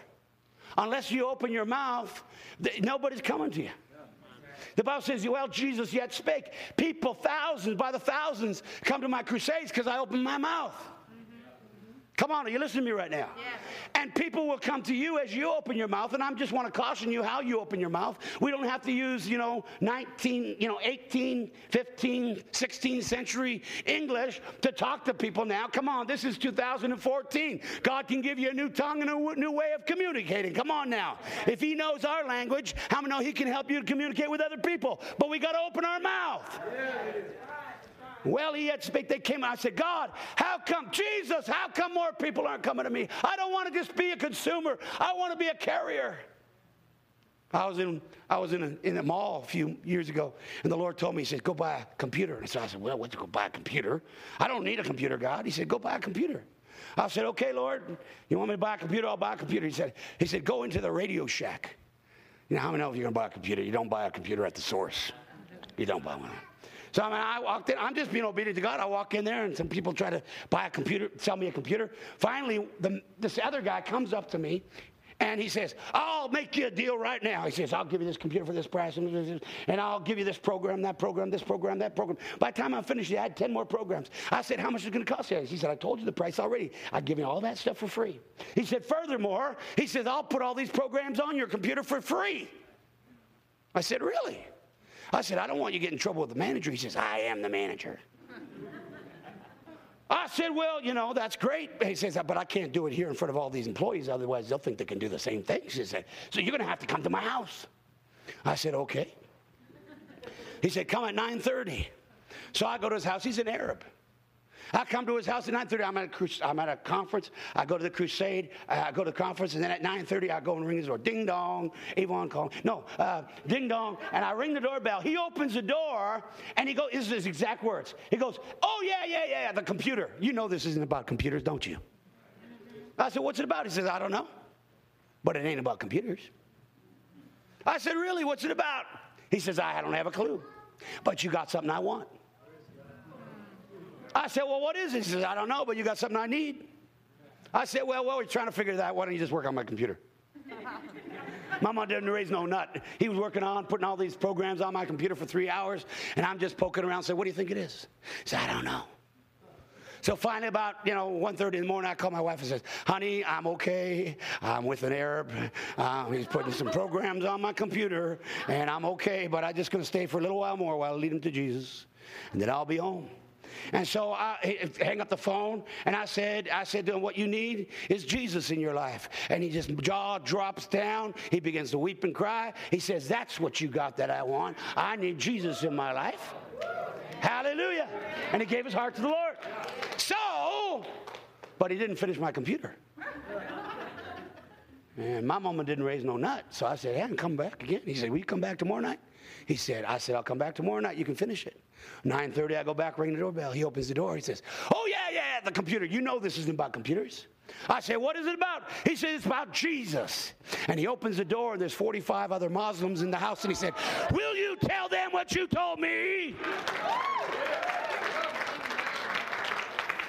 Now, listen, I'm not saying that story to, to, to, brag on myself. I'm just saying that I have stepped into this carrying thing sometimes, and I want to carry Jesus. I don't want to just be saved, I want to be a Christian. Are you with me right now? And so they came to Jesus. I said, What else do you like, Jesus? What else happened in your life? And, and then down to verse, uh, you got it down to verse, uh, is it verse 20? Verse 20, it says this And suddenly a woman had a flow of blood 12 years. And from her she came and she touched the hem of Jesus' garment. You got that? Did I give you the right scripture? I can hardly read my my my, my text is so small. And uh, and so verse 20. And so it says she touched him. Now you know the story about the one with the issue of blood. Come on, you know, she, you know, went all the doctors and she spent all she had, and we all know that story. And I'm not gonna, I'm not gonna spend a long time on it, but I just want to want you to say something. Why did she touch Jesus? There were priests on every corner. They all had the religious garb on. They all had their phylacteries. Uh, they all had the big scriptures on their head and the little scriptures hanging from their robe. And, you know, and so you would go if you had an, they were the go to people. For hundreds and hundreds of years, the priests and the scribes and the Pharisees, why did this woman come to touch Jesus? Well, evidently, she thought that Jesus had something she needed. And the Bible says she touched the hem of Jesus' garment, and virtue flowed over. Now, see, now I don't know. You might have been smarter than me. I think you're probably a lot smarter than me, because you're a paint by numbers guy, and I'm a bucket. I just take the bucket and throw it on the wall and hope everybody gets saved. This guy paints by number. He's a teacher. I'm saying that, and I, I honor that. I'm, I'm respectful. But you see, uh, and so I used to think, you know, this woman came, she touched Jesus. Jesus said, Who touched me? she finally fessed up. Then Jesus said, Okay, get healed. Now, I know it doesn't read that way, but you got to understand, I got some blockage up here or something. I don't know. I know you're all smarter than me. But you see, I'm thinking, but really what it was is Jesus walked in, he's on his way to minister to raise somebody from the dead. And somebody touched the hem of Jesus' garment, and the Bible says he didn't even make a decision. He didn't even decide. He didn't say yes, no, maybe, wait. He didn't say, you know, when you get to heaven, you can heal. Because he doesn't say that anyways, right? And uh, he just he didn't say nothing. He's just walking. All of a sudden, the power, the virtue goes out of him. That's right. And he says, Who touched me? Because, man, I just got drained of some of my power. And she said, It was me. And he says, Man, you already got healed. Just go your way. Your faith has already healed you. Right? But I looked at the word virtue. Everybody say virtue. virtue. What does that ver- word virtue mean? It means, are you ready for this? Hallelujah. Ready? Yes. Virtue. Everybody say virtue. virtue. It says credible power available on demand for external use. Everybody say credible power, credible power. available on demand for external use. I'm thinking, woo, I want to be a Christian. Credible power, available on demand for external use. Do you believe that somebody could get healed by just being in your presence without even asking you to pray for them? I know it's possible because Peter's shadow healed the sick. I was in a, in a, a, Chinese church in Toronto a few years ago, a couple years ago, and, and, and this little Filipino man came up to me and says, Oh, Brother Mark, he says, I got to confess to you. I said, I don't want to hear you confessing. He said, I got to repent. I said, No, just repent to Jesus. I don't want to hear any more stuff. I said, I'm not, you know, just tell it to Jesus. Tell it to He's a friend that's true. You know, tell it to Jesus. Just tell Jesus, I don't want to hear it. He said, But I sinned against you. I'm like, oh, this should be good now because I wouldn't have known it if you did sin against me. What'd you do? And he said, Well, he said, last time, he's crying. He says, Last time you were here, he said, I stole your hanky. And I'm like, Oh boy. Like, I mean, after I'm finished preaching, most of the time, just get a pair of tong- tongs and, you know, dispose of them, burn them. Get it, get it out as steadily. Come on, you don't want, you don't want my hanky. I started laughing. I said, "What did you do with it?" He said, "I packed it up," and he said, "It sent it to the Philippines." I said, "Well, what happened there?" I said, "They put it on the pillow of somebody who was dying with cancer." And, uh, and she was on in a coma. She was given three more days to live, and they and, and, and they put it on her pillow. I, yeah, so you put it on her pillow. I'm thinking that's real sterile, you know, all my sweat and goober and all that moogie and all that stuff, you know, and and uh, you know, come on, I'm just trying to be, you know, real, and because uh, it doesn't make sense, does it? Doesn't make any sense at all. And, uh, and, and they put it on her pillow, and I said, Well, what happened? He said the very next day she came out of her coma. They did an analysis on her body. All the cancer left her body, and she's totally, completely healed. I looked at her and said, I, am I'm, I'm like happy, okay, I'm ready to shout. But I said, Is that true? No, he said, It's not that I don't believe in miracles. I'm just not interested in broadcasting something that's not accurate. Because how many know Jesus doesn't need our help? Right. We don't need to be exaggerators. Right. Just tell the truth. I said, How do you know it's true? He said, Well, she's right here in this room right now. And he calls a little girl over here. He said, This is my fiance. We're going to get married in three weeks. Praise God. Yeah. Now, see, now you got to get the whole point. It's not because I was holier than Swiss cheese. It's not because I shundo shundad. Sometimes people get nervous, you know, pastors get nervous before the service because I'm looking at their bookshelves and, you know, I'm sitting there quiet and they say, Are you stirred up? You're the evangelist. Are you stirred up? Are you ready to go? We got to have something happen tonight. Oh, uh. don't you have to go in emergency tongues? No, I don't. don't you have to do some of that Pentecostal Tourette's?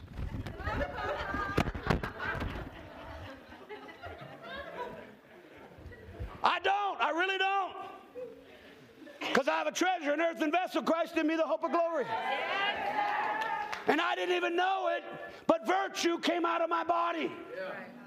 I didn't even know it. Now, I'm not saying this stuff to get you to think I'm great and I'm wonderful. Wouldn't it be nice to be like me? No, I'm not saying that. I'm just saying I've stepped into this thing from time to time, and I really, really, really want to be a Christian.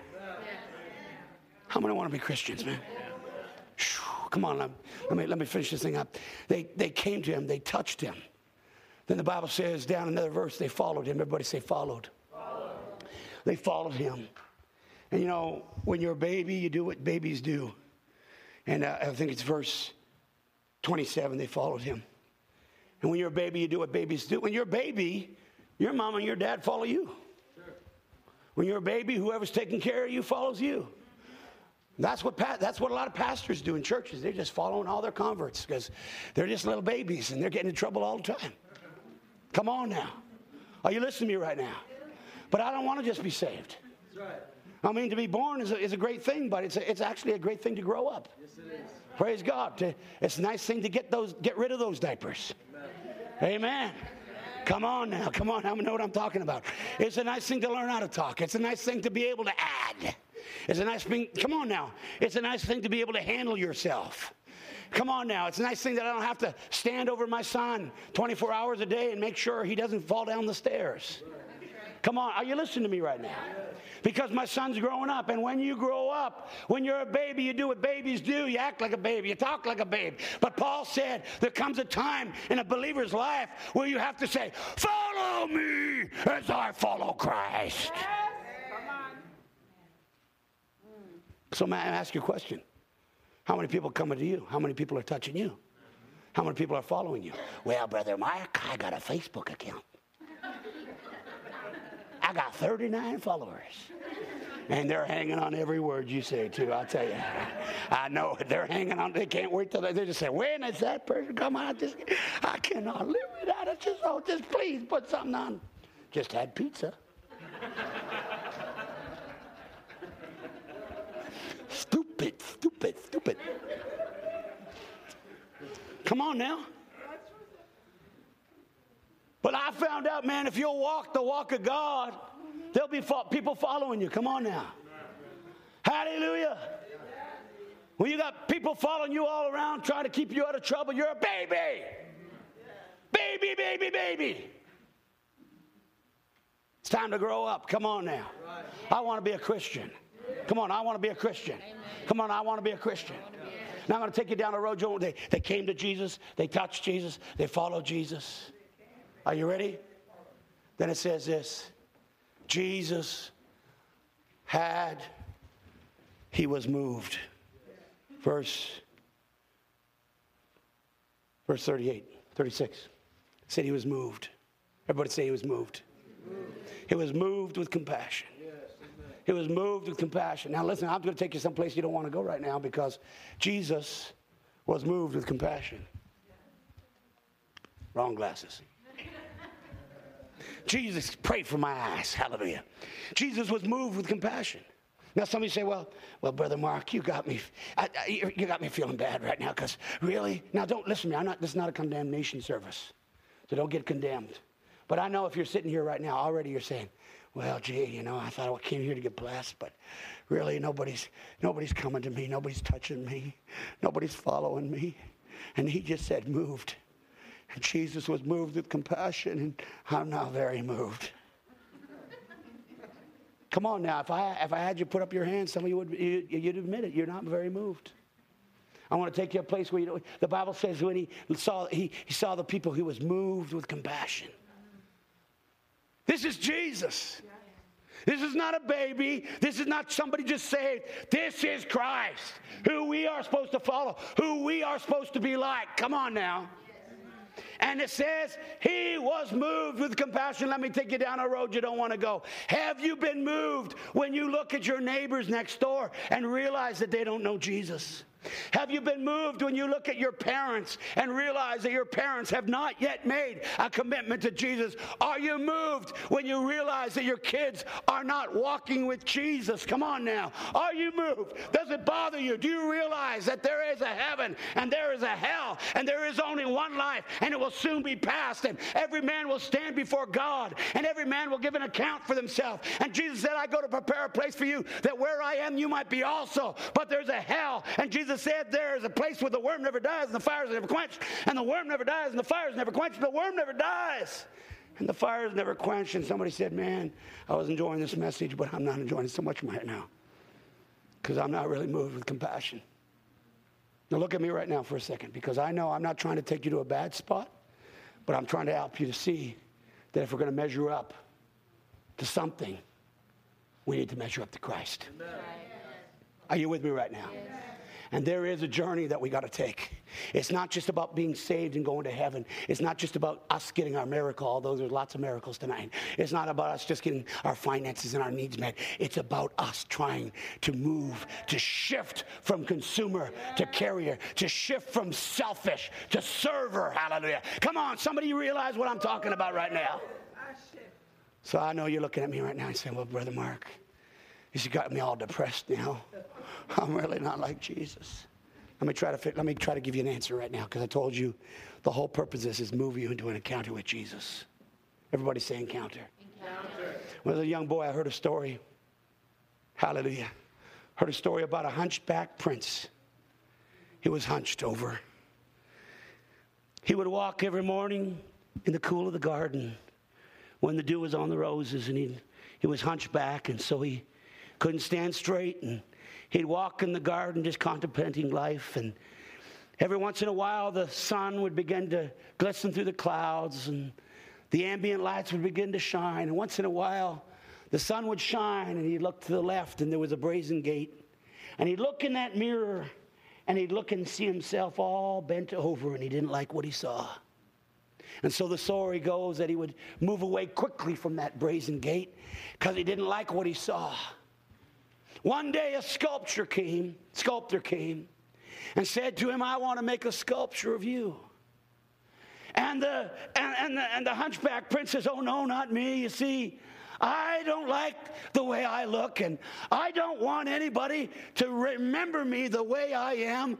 I don't like what I see in the mirror. He said, I really don't. I cannot allow you to make a sculpture of me. But the sculptor, he was a very wise man, he said, I've, I've made sculptures of all the important people, kings and princes. And he said, I have made a sculpture of all the important people. He said, I really like to make a sculpture of you, but I'll tell you what I'll do. He said, I won't make a sculpture of you the way you are, but I'll make a sculpture of the way you would be if you didn't have those humps on your back. And so, as the story goes, the, the, the hunchback prince, he thought for a moment. He said, Why, that's a wonderful idea. You go and you make that sculpture.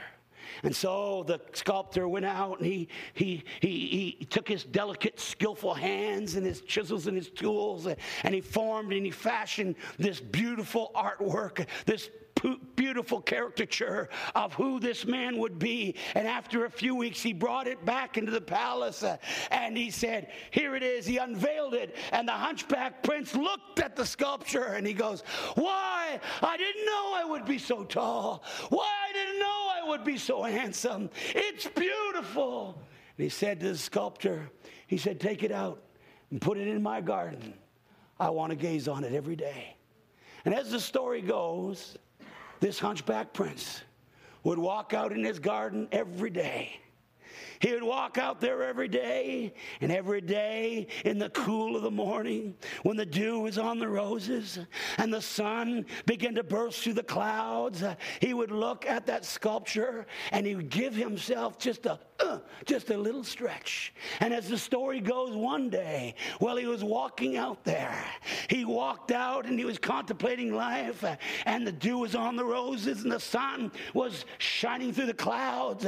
And all of a sudden, he gave himself one last stretch, and all of a sudden, his back snapped out, and he looked at the brazen gate and he saw himself, and he said, Why? I'm as tall as the sculpture. I'm as handsome as the sculpture. And he ran into the house and he threw a big party. He said, Something has happened in my life. And the Bible says this. Because here's the deal, folks. You could spend your whole life from now until Jesus comes trying to get people to come to you, trying to get people to touch you, trying to get people to follow you, trying to have compassion for other people in your life. You could spend the next every breath of your life. You could spend the next decades of your life trying to get all that working in your life, or you can do one thing. You can spend time in the presence of Jesus. And the Bible says daily, as we behold him, we gaze into his image, and we're changed into that same image from glory to glory to glory to glory to glory to glory. Hallelujah. The Bible says he gave apostles and prophets and pastors and teachers and evangelists to equip the saints for the work of the ministry till we all come into the unity of saints, into the measure of the perfect man, the measure of the stature of the fullness of Christ. I don't want to just be saved. I want to be a Christian. Somebody say, I want to be a Christian. I'm here to tell you, I'm here to tell you the motive. I could spend hours teaching you, and I'm going to talk about the mission tomorrow. You don't want to miss tomorrow night. But let me say, I could, I could spend hours teaching you all the, the intricate sees of, of how it is to sow and how it is to cast out devils and how it is to lay hands on the sick. I could teach you all that, but if you don't have the presence of God in your life, you don't have anything. But I'm here to tell you when the glory of the glory, when you, when you gaze into his glory, we sing that song, His Glory. Oh, hallelujah. I got, I got moved when we were singing that song. I was saying, Oh God, uh, yes, Lord. I want you. See, Jesus said, The glory, God, He said, God, the glory that you've given me, I have given it to them. And I'm here to tell you that there is power in the glory of God, in His presence day by day. Listen, Jesus does not want your devotion. He wants your, He doesn't want your devotions. He wants your devotion. He doesn't want just a couple minutes. He doesn't want you to just pat yourself on the back and say, I read my Bible and I prayed. He wants you to walk in His presence. Hallelujah. He wants you to enjoy His glory. And I'm here to tell you that if this church will encounter Jesus afresh, hallelujah, I'm here here to tell you the power to have people follow you, the power for people to come and touch you, hallelujah, the power for people to, to, to, to, to, to uh, that you could have compassion on them. It's all available, but it's found not in seeking those things, it's found in finding Jesus and getting his glory working in you, hallelujah. Yes, come on now. Hallelujah. Come on. Come on. When I was in Bible college, the Lord told me, He said, I was a first year Bible college, and, uh, uh, uh, uh, and, and I was there, and I didn't even know how I was going to pass because I was scared to be in Bible college. I'm studying every hour of the day. Hardly, I just didn't. I couldn't even. I was studying my brains out just to. I couldn't. I didn't have any time to myself. And God said, "I want you to give me an hour." And I said, "Lord, I don't have an hour." He said, "You got to give me an hour." I said, "God, I have given you everything." I've given you my life. I've left my homeland. I have left everything. I'm here in this dungeon and this military camp. And I'm hearing preachers all day preaching to me, and they're making me study this and memorize that. And I said, I have given you everything. There's nothing left of me. God says, Give me an hour. I fought with him for about a week and a half. Finally, I said, He said, God said, Give me an hour. I said, Okay, God, I'll give you an hour. But if I fail Bible college, it's going to be your fault. so God gave me an hour. And I'd get up at quarter to six every morning, and I'd go down to the prayer room, and there was Ralph Coolidge Campbell with his pillow and his blankie. And I'd talk to God. And I'd talk and I'd talk and I'd talk and I'd talk. And I found out after a couple weeks that I had more margin in my life. Everybody say margin. See, I'm, convi- I'm convinced, listen to me, I'm convinced the reason why believers do not have the energy to reach out to the lost, do not have the time to, to, to, to care about their neighbors, not because they don't want to, it's not because they don't know they should. It's because at the end of the day, life is just tough. And we got to feed our kids and get them to school, and we got to go to work, and we got to keep our car running, and we got to fix the house, and we got to make sure the furnace works, and we got to do all this stuff, and we got to pay our bills. And at the end of the day, we sit down and we have no margin in our life. Nothing. Sister Browning bought me a Bible six years ago, seven years, I don't know how many years ago. It's got big margins in it. That's so that after I've read everything there, I can put my own thoughts over on the side, what that means to me. There's some margin, there's some extra space. I found out that a lot of Christians don't have any margin in their life. But I found out after a couple weeks of praying that I had margin. And all of a sudden, I was asked to be head of the nursing home ministry, which we went to 48 nurses, nursing homes. I was asked to be on the, the, the, the preaching team, to be an evangelist and go out and preach for the church, the school, rather. And I was, I was part of student council, and I was on North Africa Middle East prayer group. And I found out that at the end of the day, I still had time to twiddle my thumbs because I had margin in my life. I had a friend down in Bible college. He'd go, and every time he would go somewhere, he'd go down to the gas station. He'd put, he'd put four dollars gas in his car, and I'd say, "Why do you do that?" He said, "He said, if I put less gas in my car, my car is not as heavy." He says, "I get better gas mileage." I looked at him. He was a Canadian too. I was a stupid Canadian, but from Toronto. I said, but do you realize that every time you go to go somewhere, you have to drive eight miles out of your way to go to the gas station? and I found there's a lot of Christians like this. This is like, can I just tell you how a lot of Christians live? Get up in the morning. They say they're shundo shundai. Read a verse or two. Lift their hands up to heaven. Say, oh, thank you, Lord. If they do that, and then they go through life, and all day long they're just jumping through hoops, jumping through hoops, jumping through hoops. And if the hoop gets big enough, they'll stop and call upon Jesus' name. And all day long, we're just running on empty, running on empty, running on empty, running on empty, running on empty, running on, and there's no glory in our lives. And because there's no glory in his lives, there's nobody coming to us, there's nobody following us, there's nobody touching us, there's nobody that we don't even have any margin to have compassion in their lives. We just look at it and say, well, that's life. Come on, that some of you just said that today. It's not my problem. Are you with me right now? Yes. Let me tell you a story and I'm going to finish up. Zach and I were on two, three, a couple of years ago now, two years ago. We're on our way. I got, I'm home. I come home on a Friday night and I got to go buy some new suits because I, you know, I, I gain weight and I lose weight. And sometimes I feel like an accordion.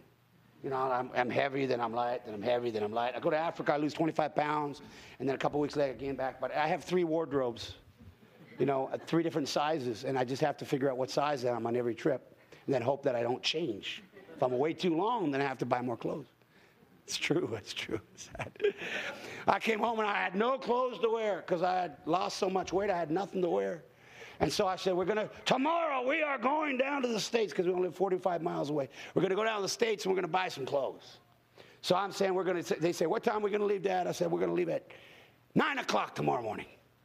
So 9 o'clock, 10 o'clock, 11 o'clock, 11.30, 12 o'clock, 12.30, I'm on the phone trying to take care of things. And finally at 12.30, I get out of the house, pull out of the driveway, and Zachary says to me when we're pulling out, Dad, there's no gas in this car.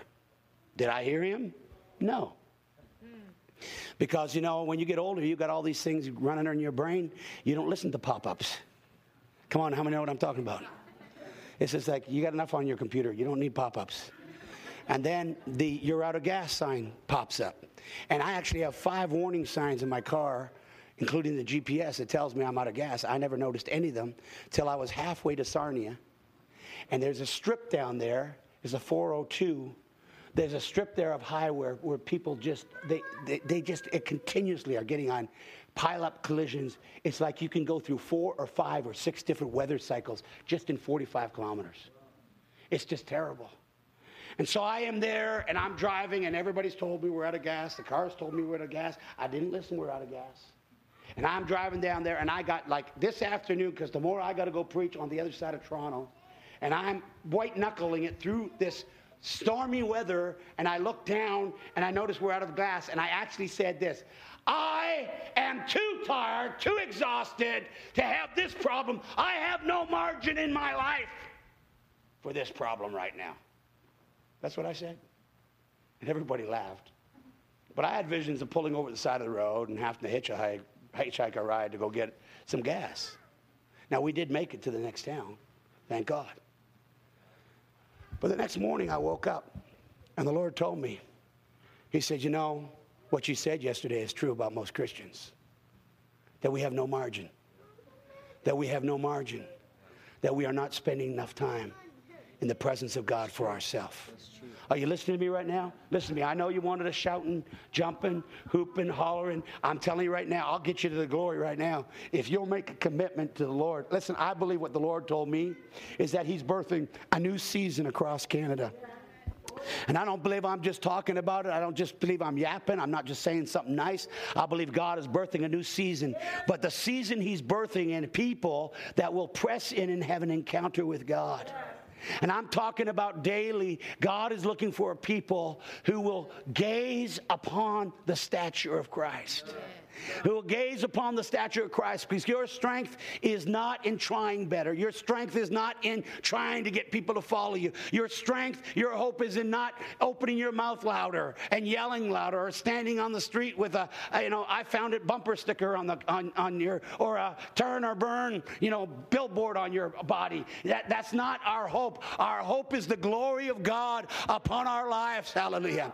And I'm here to tell you it's time that we press in to the presence of God and that we glean from the glory of God. Oh, the glory of His presence. I don't want to just be saved. I know you don't want to just be saved. But we can, we can hear it all. We can have it all preached to us. We can learn all the doctrine. We can make all the confessions. But if we don't have an encounter, That's right. Come on, come on. if we don't have an encounter, if we don't have the presence of God in our life, if we don't have the glory of God on our life, then it's not going to work for us. The power is in the encounter. I said, the power is in the encounter. And here's what the Lord told me today. He said, He said, this I told you I'm pressing for one thing. I'm pressing to get you to make a commitment to have an encounter with Jesus. Are you with me right now? And here's what I felt the Lord just tell me to, to, to say. I, how many would say, Brother Mark, I know that's where it is at. I can beat myself up because I don't witness more. I can beat myself up because I don't pray more. I can beat myself up because I'm not compassionate enough. I can beat, you could beat yourself up from now until Jesus comes. Or you could spend time in the presence of Jesus.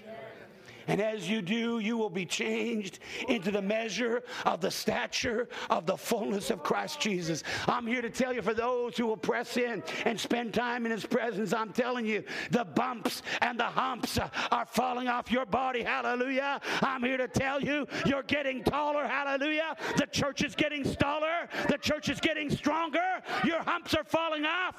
Those bumps are falling off your body in the name of Jesus. Hallelujah. The glory that He's given us, that God gave Jesus, Jesus has given us. And it's in His presence. And here's what the Lord told me. And I'm just being obedient to God tonight. I know every service is different. I don't claim to do the same thing all the time, and I'm not going to do the same thing all the time.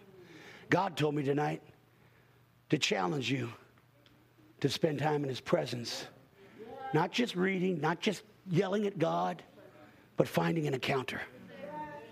Now, sometimes, you know, it's, it's, how much Bible do you read every day, Brother Mark? Well, sometimes I read five chapters, sometimes I read a verse. Because sometimes I get so in awe at that verse, I just stop and say, whoa, man, that's pretty powerful. How much do you pray? Sometimes I pray for five hours. Sometimes I pray for five minutes. It says only, well, you only pray for five minutes? Well, because I got the presence of God with me all the time. I'm not, I don't have to be going into emergency tongues. But praise God, I know how to speak in tongues. But I'm talking about pressing in to his presence, gazing upon his stature. Are you with me? Are you hearing me right now? Because I'm telling you, there is healing in that There is power in that. There is empowerment in that. There is strength in that. There is glory in that. There is, there is richness in that. There is confidence in that. There is fullness in that. There is joy in his presence. Hallelujah. There is power. I'll tell you something. There's anointing in that. Uh, there's, there's hallelujah. There's boldness in that. Hallelujah. And what God told me to do, here's, here's, here's, here's the final. What God told me to do is just have any, you say, I challenge you right now. How many would say, Brother Mark, I want to stand with this pastor and these pastors of this church. And I want to say, now more than ever, I am pressing into his glory. I'm pressing into his presence. If that's you, I want you to stand on your feet right now. Don't do it unless you mean it. But I want you to stand on your feet. I want you to stand on your feet right now if that's you right now. Because I'm here to tell you, listen to me, I'm go up and sing the song. I want you to tell you right now, listen to me, it's in his glory. It's in his glory that people will start following you. It's in His glory that people will start touching you. It's in His glory that, that virtue, everybody say resident power, resident. available on demand for external use. It's in His glory that that stuff gets released. And I don't want to just be saved. I'm tired of just being saved. I'm tired of just walking through Lloydminster. I don't want to just walk through this town. I don't want to just drive through this town. I want to drive through with the glory of God on my life. Hallelujah. I want to make my life change different. I want to make a difference. Hallelujah. I want people to be touched by my life. Hallelujah. I'm not interested in just being saved. I want to be a Christian. I want to be, somebody say, I want to be a Christian. I want to be a Christian. I want to be a Christian. If you want to be a Christian, you got to spend time in His glory. In His glory in His glory. Come on now. I want you to do something right now. Lift up your hands, lift up your hands, lift up your hands, lift up your hands. And let's just sing this song. I just feel that we're supposed to sing it. Just sing this song right now. Just sing this song. The glory, the glory, the glory. Why the glory will just fall on you right now. The glory will come and heal you right now. Hallelujah. The glory will come and change your way of thinking right now. The glory will take the lumps off your back and the humps off your back right now. In His glory, you'll get taller. In His glory, you'll get stronger. In His glory, glory, there'll be more margin in your life. In, the, in His glory, there'll be an abundance instead of lack. In His glory, there'll be more than enough. Hallelujah. I want you to lift your hands up and just worship the Lord. Worship Him, worship Him, worship Him. Come on, sing this song, The Glory. Hallelujah. Oh, shalabalabasata. You know what song? Hallelujah. Come on, sing it right now. Come on, just sing it with all your worth right now. Cry, call upon the Lord.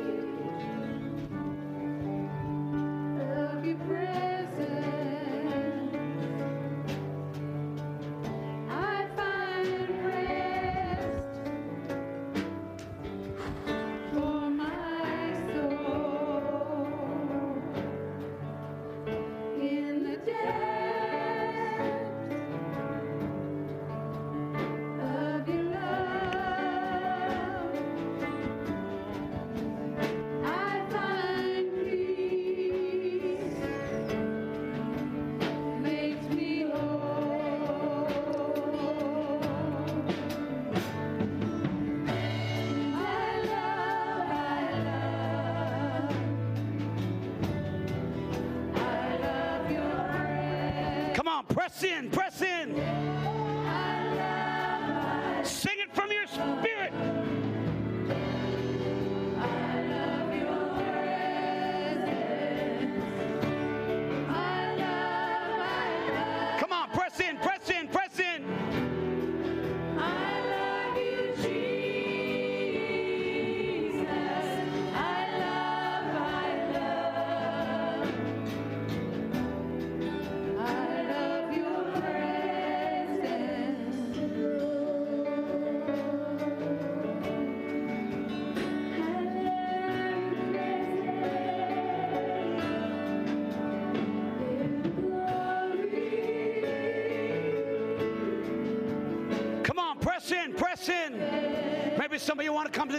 just spend some time around the altar right now. Come on, just press in. Press in, press in.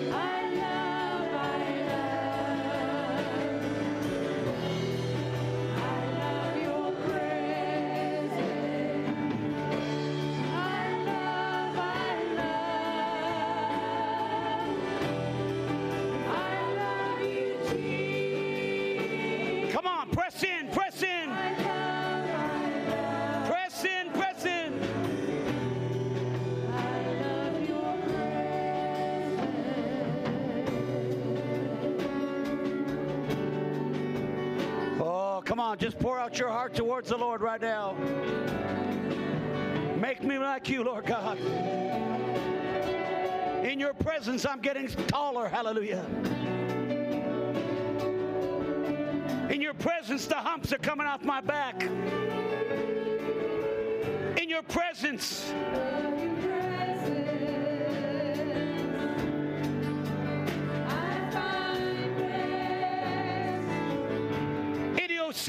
and bondages are falling. In your presence, the humps are coming off. We're getting taller. We're getting taller. We're getting taller. We're getting taller in your presence.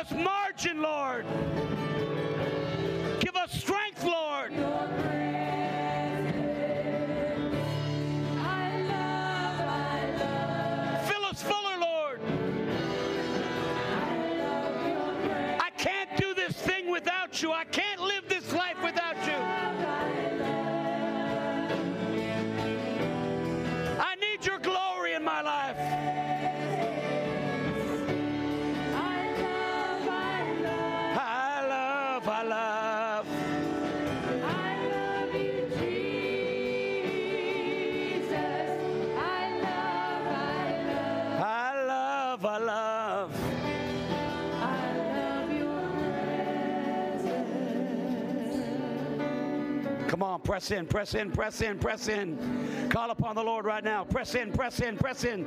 Not just for 10 seconds. Come on now. Press in. I dare you. I double dog dare you to press in, press in, press in, press in, press in, press in, press in, press in, press in, press in, press in, press in, press in. Dare you. I dare you. I dare you to press in. Press into his glory. Press in, press in, press in, press in in the name of Jesus. Press in, press in. Come on, children, press in. Come on, mom and dad, press in. Press in, press in. Press in, press in. I'm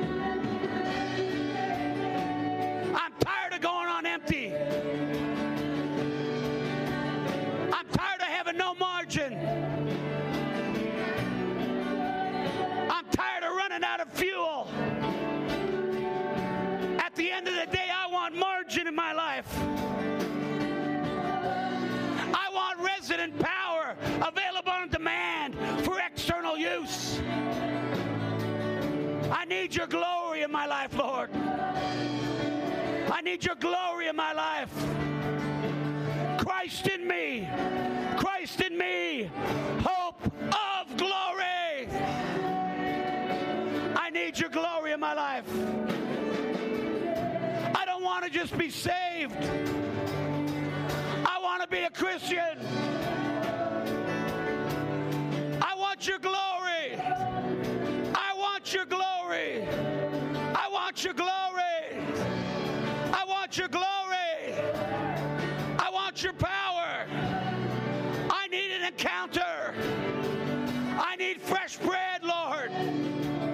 Fresh revelation. Fresh bread. Fresh anointing, Lord. Freshness, Lord. I need it in my life. I need it in my life. I need it now, Lord. I can't run on empty any longer. I need margin, Lord. I need excess. I need abundance. It's in your glory, changed into your image. In your presence, I'm getting taller. In your presence, the humps are coming off my back. The glory of your presence, Lord.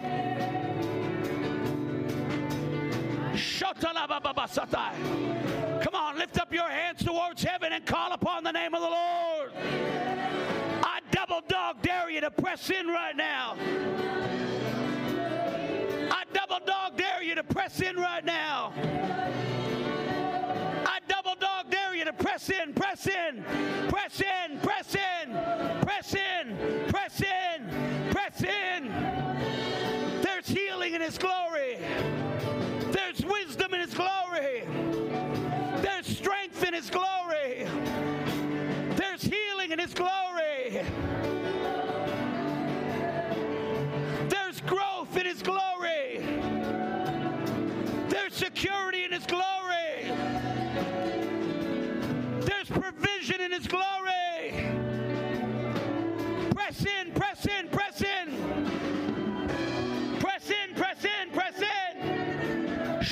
Shakarababasora batai.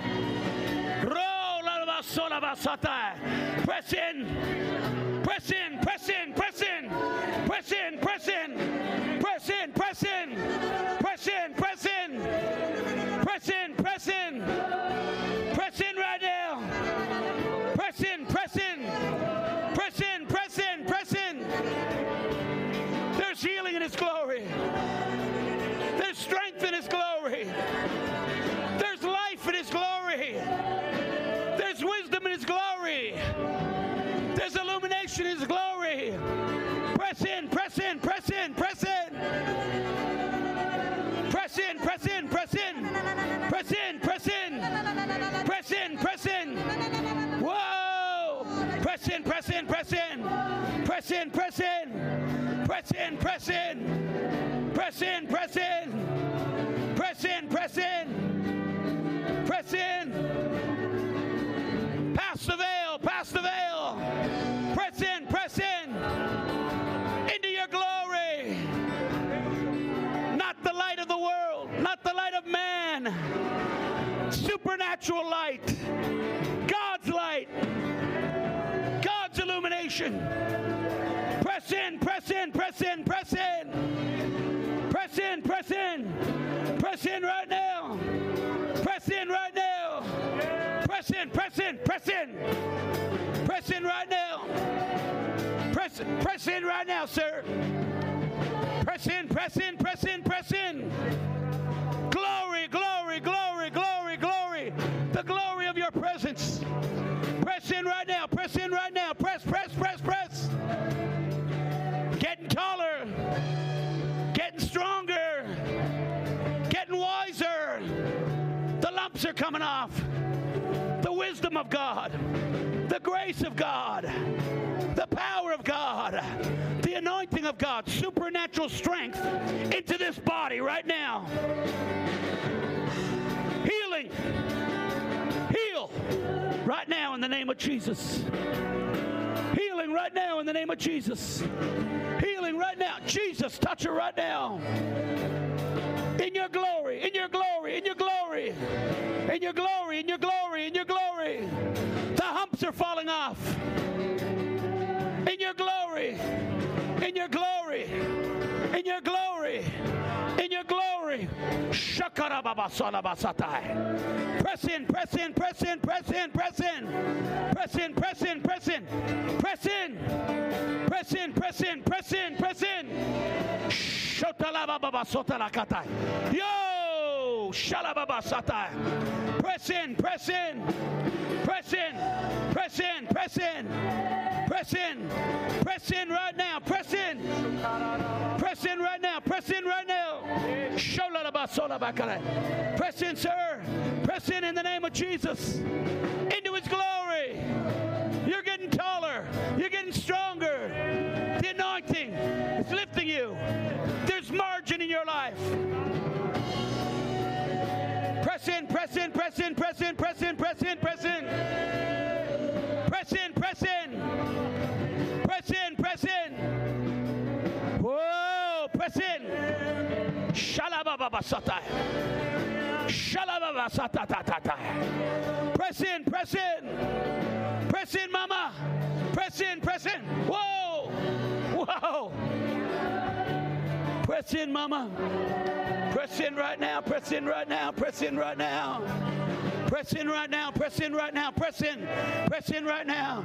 Press in right now. Press in right now. Press in right now, sir. Press in into his presence. Press in. Press in. Press in. Press in. A lot of things got to fall off. A lot of things want to fall off. A lot of things need to fall off. In His glory, in His glory, in His glory. Press in, press in, press in, press in, press in, press in, press in. Come on, I dare you to press in for a minute or two, couple more minutes.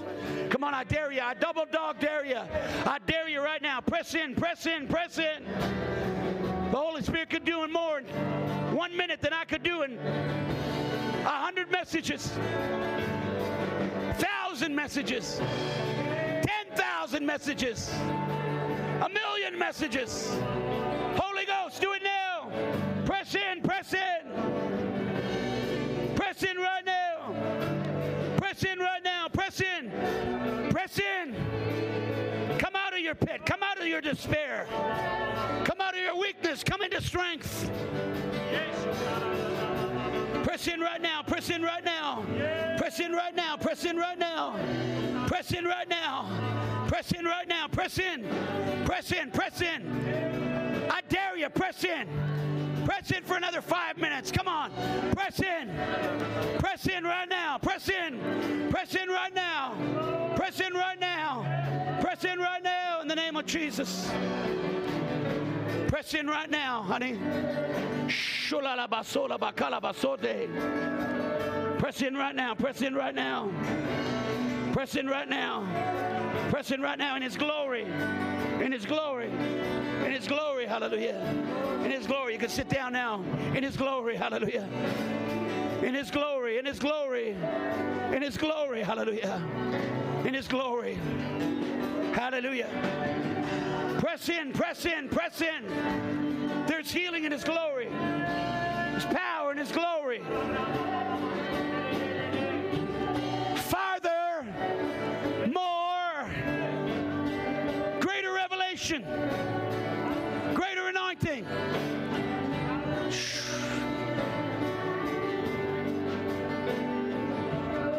Hallelujah. Hallelujah. Hallelujah. Hallelujah. Just look at me for a moment right now. Now, some of you thought, well, you know, well, I want a word of knowledge and I want the preacher to lay hands on me. You know, tonight I got I got a couple words, but but I want you to see tonight that the goal, the, my assignment tonight from God was to get you to realize that you get all you can spend your whole time just trying to measure up. This isn't happening in my life. That's not happening in my life. I'm not good enough here. I'm not good enough there. You'll never measure up unless you spend time in the presence of His glory. In His presence, you are changed.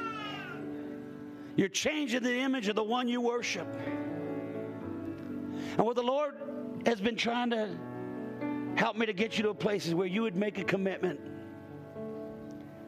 Now, some of you have been spending 10 minutes. And I'm not saying 10 minutes is bad because 10 minutes is a lot more than some people spend at all. But it's not so much about the time as it is about the quality of the time. Some of you spending half an hour, It's not so much about the time as it is the quality of time. When you read your Bible, does God meet with you or do you just read your Bible? When you pray, do you connect with God or you just talk? Because I'm telling you, it's past the religion and into the encounter that's going to produce the power. I'm convinced of it. And I fully expect that I'm going to walk in seasons where people get healed when I just walk by them. And sh- you, should, you should expect that to happen to you too. God's no respecter of persons. In other words, you better hope He respects you, but He doesn't treat you any different than He would treat anybody else. If you'll honor Him in faith, faith will bring that miracle into your life. And I'm believing right now, listen to me, let's see. Some of us come to church to get the glory so we can just get by.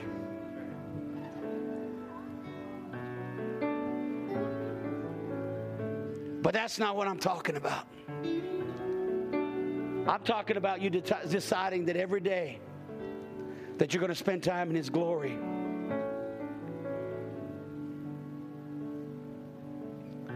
Until you don't just get by, but you have some margin in your life.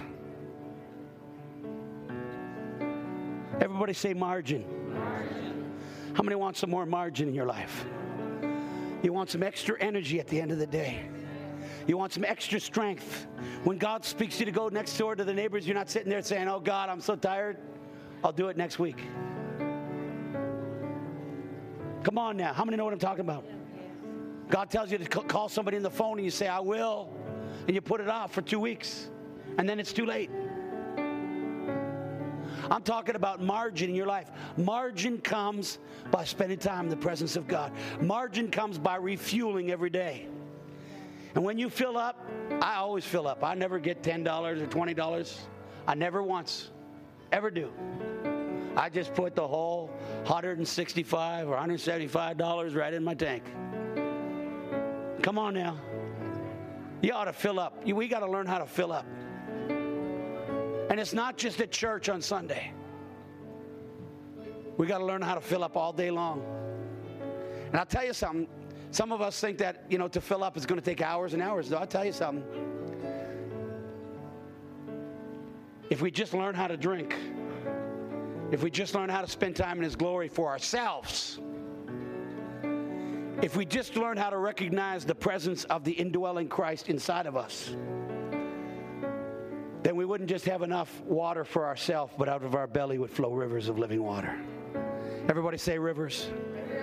How many want that river to flow out of you? Come on now. How many want resident power available on demand for external use? Come on now. How many want resident power available on demand for external use? So I could I could lay hands on you tonight and get y'all convinced that now you got it. But you know what? The truth is, you already got it. He lives inside of you. You just got to recognize His presence every day and spend time in His glory. Now, I do have some words. Hallelujah. Somebody just got healed right in here, right there in your gut. That was you. What was wrong? I, uh, my lungs, I, could, I couldn't hardly breathe. I suffered from asthma. Okay. And I went other than these, but the pain was all the time. You had pain all the Yeah, time. all the time, and my right, right between my sternum and stuff like that. Right in there? And right in there, and, and I, I couldn't breathe. And I was telling Jonathan I can't I can't play drums and stuff. I can't lift up my arms. I couldn't even lift. I'm okay now. Thank you, Jesus. Now, when did that happen? Did that happen tonight Yeah, it happened tonight. Like it, it felt. while you were worshiping the Lord? Yeah, we we're worshiping the Lord and singing that song there. And I love Jesus very much. And my, uh, Hallelujah. How many believe that this is a miracle right here? thank you, Lord. Hallelujah. You know, there's different ways. There's different ways of doing things. Here's what the Lord tells me to tell you. I don't know you from Adam, but I hear the Lord says that uh, that He that how do I say this without making? How do okay? Just say it. Here's what the Lord says. Take the cruise control off. step on the pedal. I, I- feel like the Lord just says to me to say this that there's more for you than you've been experiencing, and maybe more for you than you've even desired. If that makes sense. Because you're like, okay, well. But the Lord's been saying to me to tell you that take the cruise control off, step on the pedal, and just see where God takes you. Because I, th- I believe that He wants to take you into a new realm, a new sphere, a new, a new level of zeal and excitement and blessing. Now that's I'm just saying what God told me. I don't know you. If that makes sense to you, does that make any sense to you? Yeah. It does. Praise God. Just give the Lord praise right now. Hallelujah. Somebody, somebody you've been having problems in your shoulder. eh, Just move your shoulder right now, because move it. Come on, move it, move it, move it, move it, move it. You move yours. Everybody with shoulder problems, just move it. Ooh, ooh, ooh, ooh. Come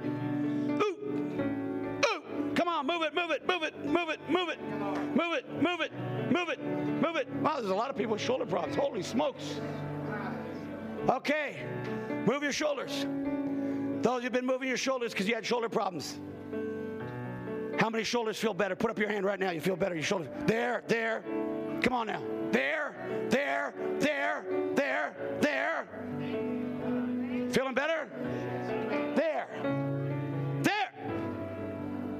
Come on, everybody got healed in your shoulder. Come up here right now. It's in His glory. It's in His glory. Come on. Look at all these people that got healed in their shoulders. That's just amazing.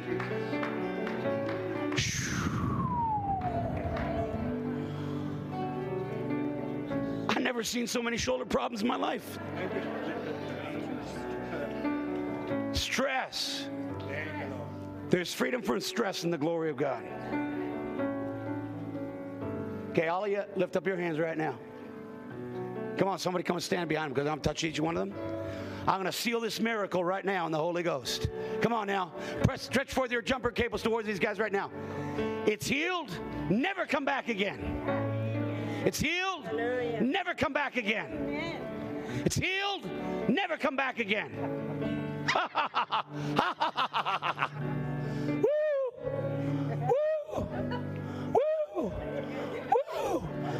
Woo! She's going for a walk. Woo! Woo! Woo! Woo! Run away. Hallelujah. It's healed. Don't come back. Shundo, Shundai, in the name of Jesus, I speak a credible healing Yes, and a cure Amen. right now. This is the only woman that said she didn't get it yet. In Jesus' name, right now. Take it now. Take it now. Take it, take it, take it, take it, take it, take it, take it. In Jesus' name, take it now. Take it now. Take it now. Never come back. Never come back. I'm not saying to church, I'm saying sickness, don't come back. Never come back. Stress. Stress. Go. Even into that neck. Right in here. Is that right? Right in there and right in there. It's gone. Don't come back. Don't come back.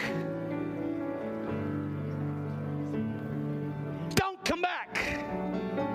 Leave. Okay. Okay, okay, okay. Lift up your hands right now. In the glory of the Lord, in the glory of the Lord, in the glory of the Lord, there's healing. In the glory of the Lord, there's wisdom. In the glory of the Lord, there's strength. In the glory of the Lord, there's somebody else in here. You're you. There's somebody else other than this brother here. You are having problems. You've been having problems breathing. Where are you? You've been having problems breathing. There's a, somebody else in this place. You've been having problems with breathing. Where are you right now? I want to pray for you. Come on. Come on. Quick, quick, quick, quick, quick, quick, quick, quick, quick. It's getting late. Yes. I could have come right to you. Hallelujah. I'll pray for you too. Mama.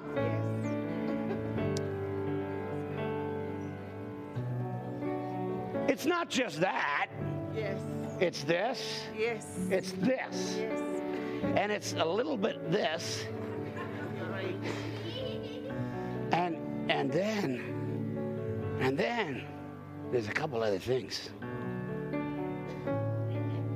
A little bit of sugar. Come on, stretch forth your hand towards this mama right now. Mama! Mama! Get your miracle right now. I receive it. I like this, the, the faith. Hallelujah. Everybody stretch forth your hand towards her. Come on, stretch forth your jumper cables. Come on, in the glory of the Lord, there's healing.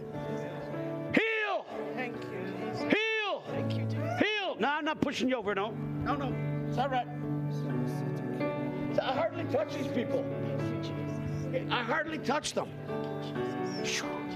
I hardly touch them. I got my finger on them. You want to get healed? Yes. Are you sure? You sure? Oh, he's got, the lady's got a beautiful smile. My, what's going on? Touch your Lord, touch your Lord, touch your Lord, touch your Lord, touch your Lord. Show complete miracle in her body from the tip of her toes to the crown of her head. In Jesus' name. I got some resonant power available on demand for external use. Here it is. Fire! The fire of God. Touch her now, Lord. Touch her now, Lord. Touch her now, Lord. Touch her now, Lord. Touch her now. Touch her, touch her, touch her, touch her. Touch her now. Touch her now. Touch her now. Touch her now. Touch her now. Touch her now. Touch her now. Touch her now. Touch her now. Come on, everybody say, touch her now. Touch her now. Heal, heal, heal, heal, heal, heal, heal, heal, heal. Heal.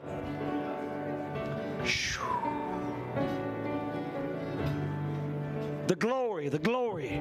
Everybody say the glory. The glory of his presence. Hallelujah. Hallelujah. Hallelujah. Used to. Come on out here. Come here. Hallelujah. Hallelujah. Ha ha ha. How long you been married for? Three years, maybe? Oh, I don't know. Are we married? three years? Yeah, three years. Maybe four. Three, four. The three, four, three. This will be four years. Here's what the Lord says to me to tell you. Uh, you've been walking into this thing, you're giving it some energy. But God says that even right now,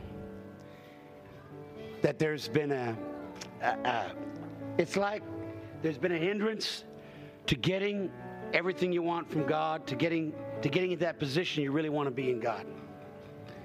And God says to me to say to you, just keep on pressing. Keep on pressing because God says that some of the things you've been wondering about, some things you've been desiring to have, they're just they're just right here. They're right within reach. As a matter of fact, you could just reach out and grab them. And this next uh, 12 months, now I'm cautious about these things. I do not like putting dates or times on anything. But these next 12 months, God is going to start pouring into your life answers to questions and advancements, and God's going to start prom- pr- promoting and moving your ship forward. Hallelujah. Come on now. Come on now. Hallelujah. Come on now. Hallelujah. Now, so I just want to pray with you right now. Father, I release the blessings of God upon this couple right now. In the name of Jesus, I speak abundance and no lack in their lives. In Jesus' name. In Jesus' name. Jesus' name. Hallelujah. Better, better, better, better, better, better communications, better relations, better understanding, stronger. Woo! Is that is that does that sound nice to you? That's amazing. God is good. God is so good. What about you, buddy? Jesus is good. Jesus is good. Hallelujah. Come on, come on, come on, come on, come on, come on.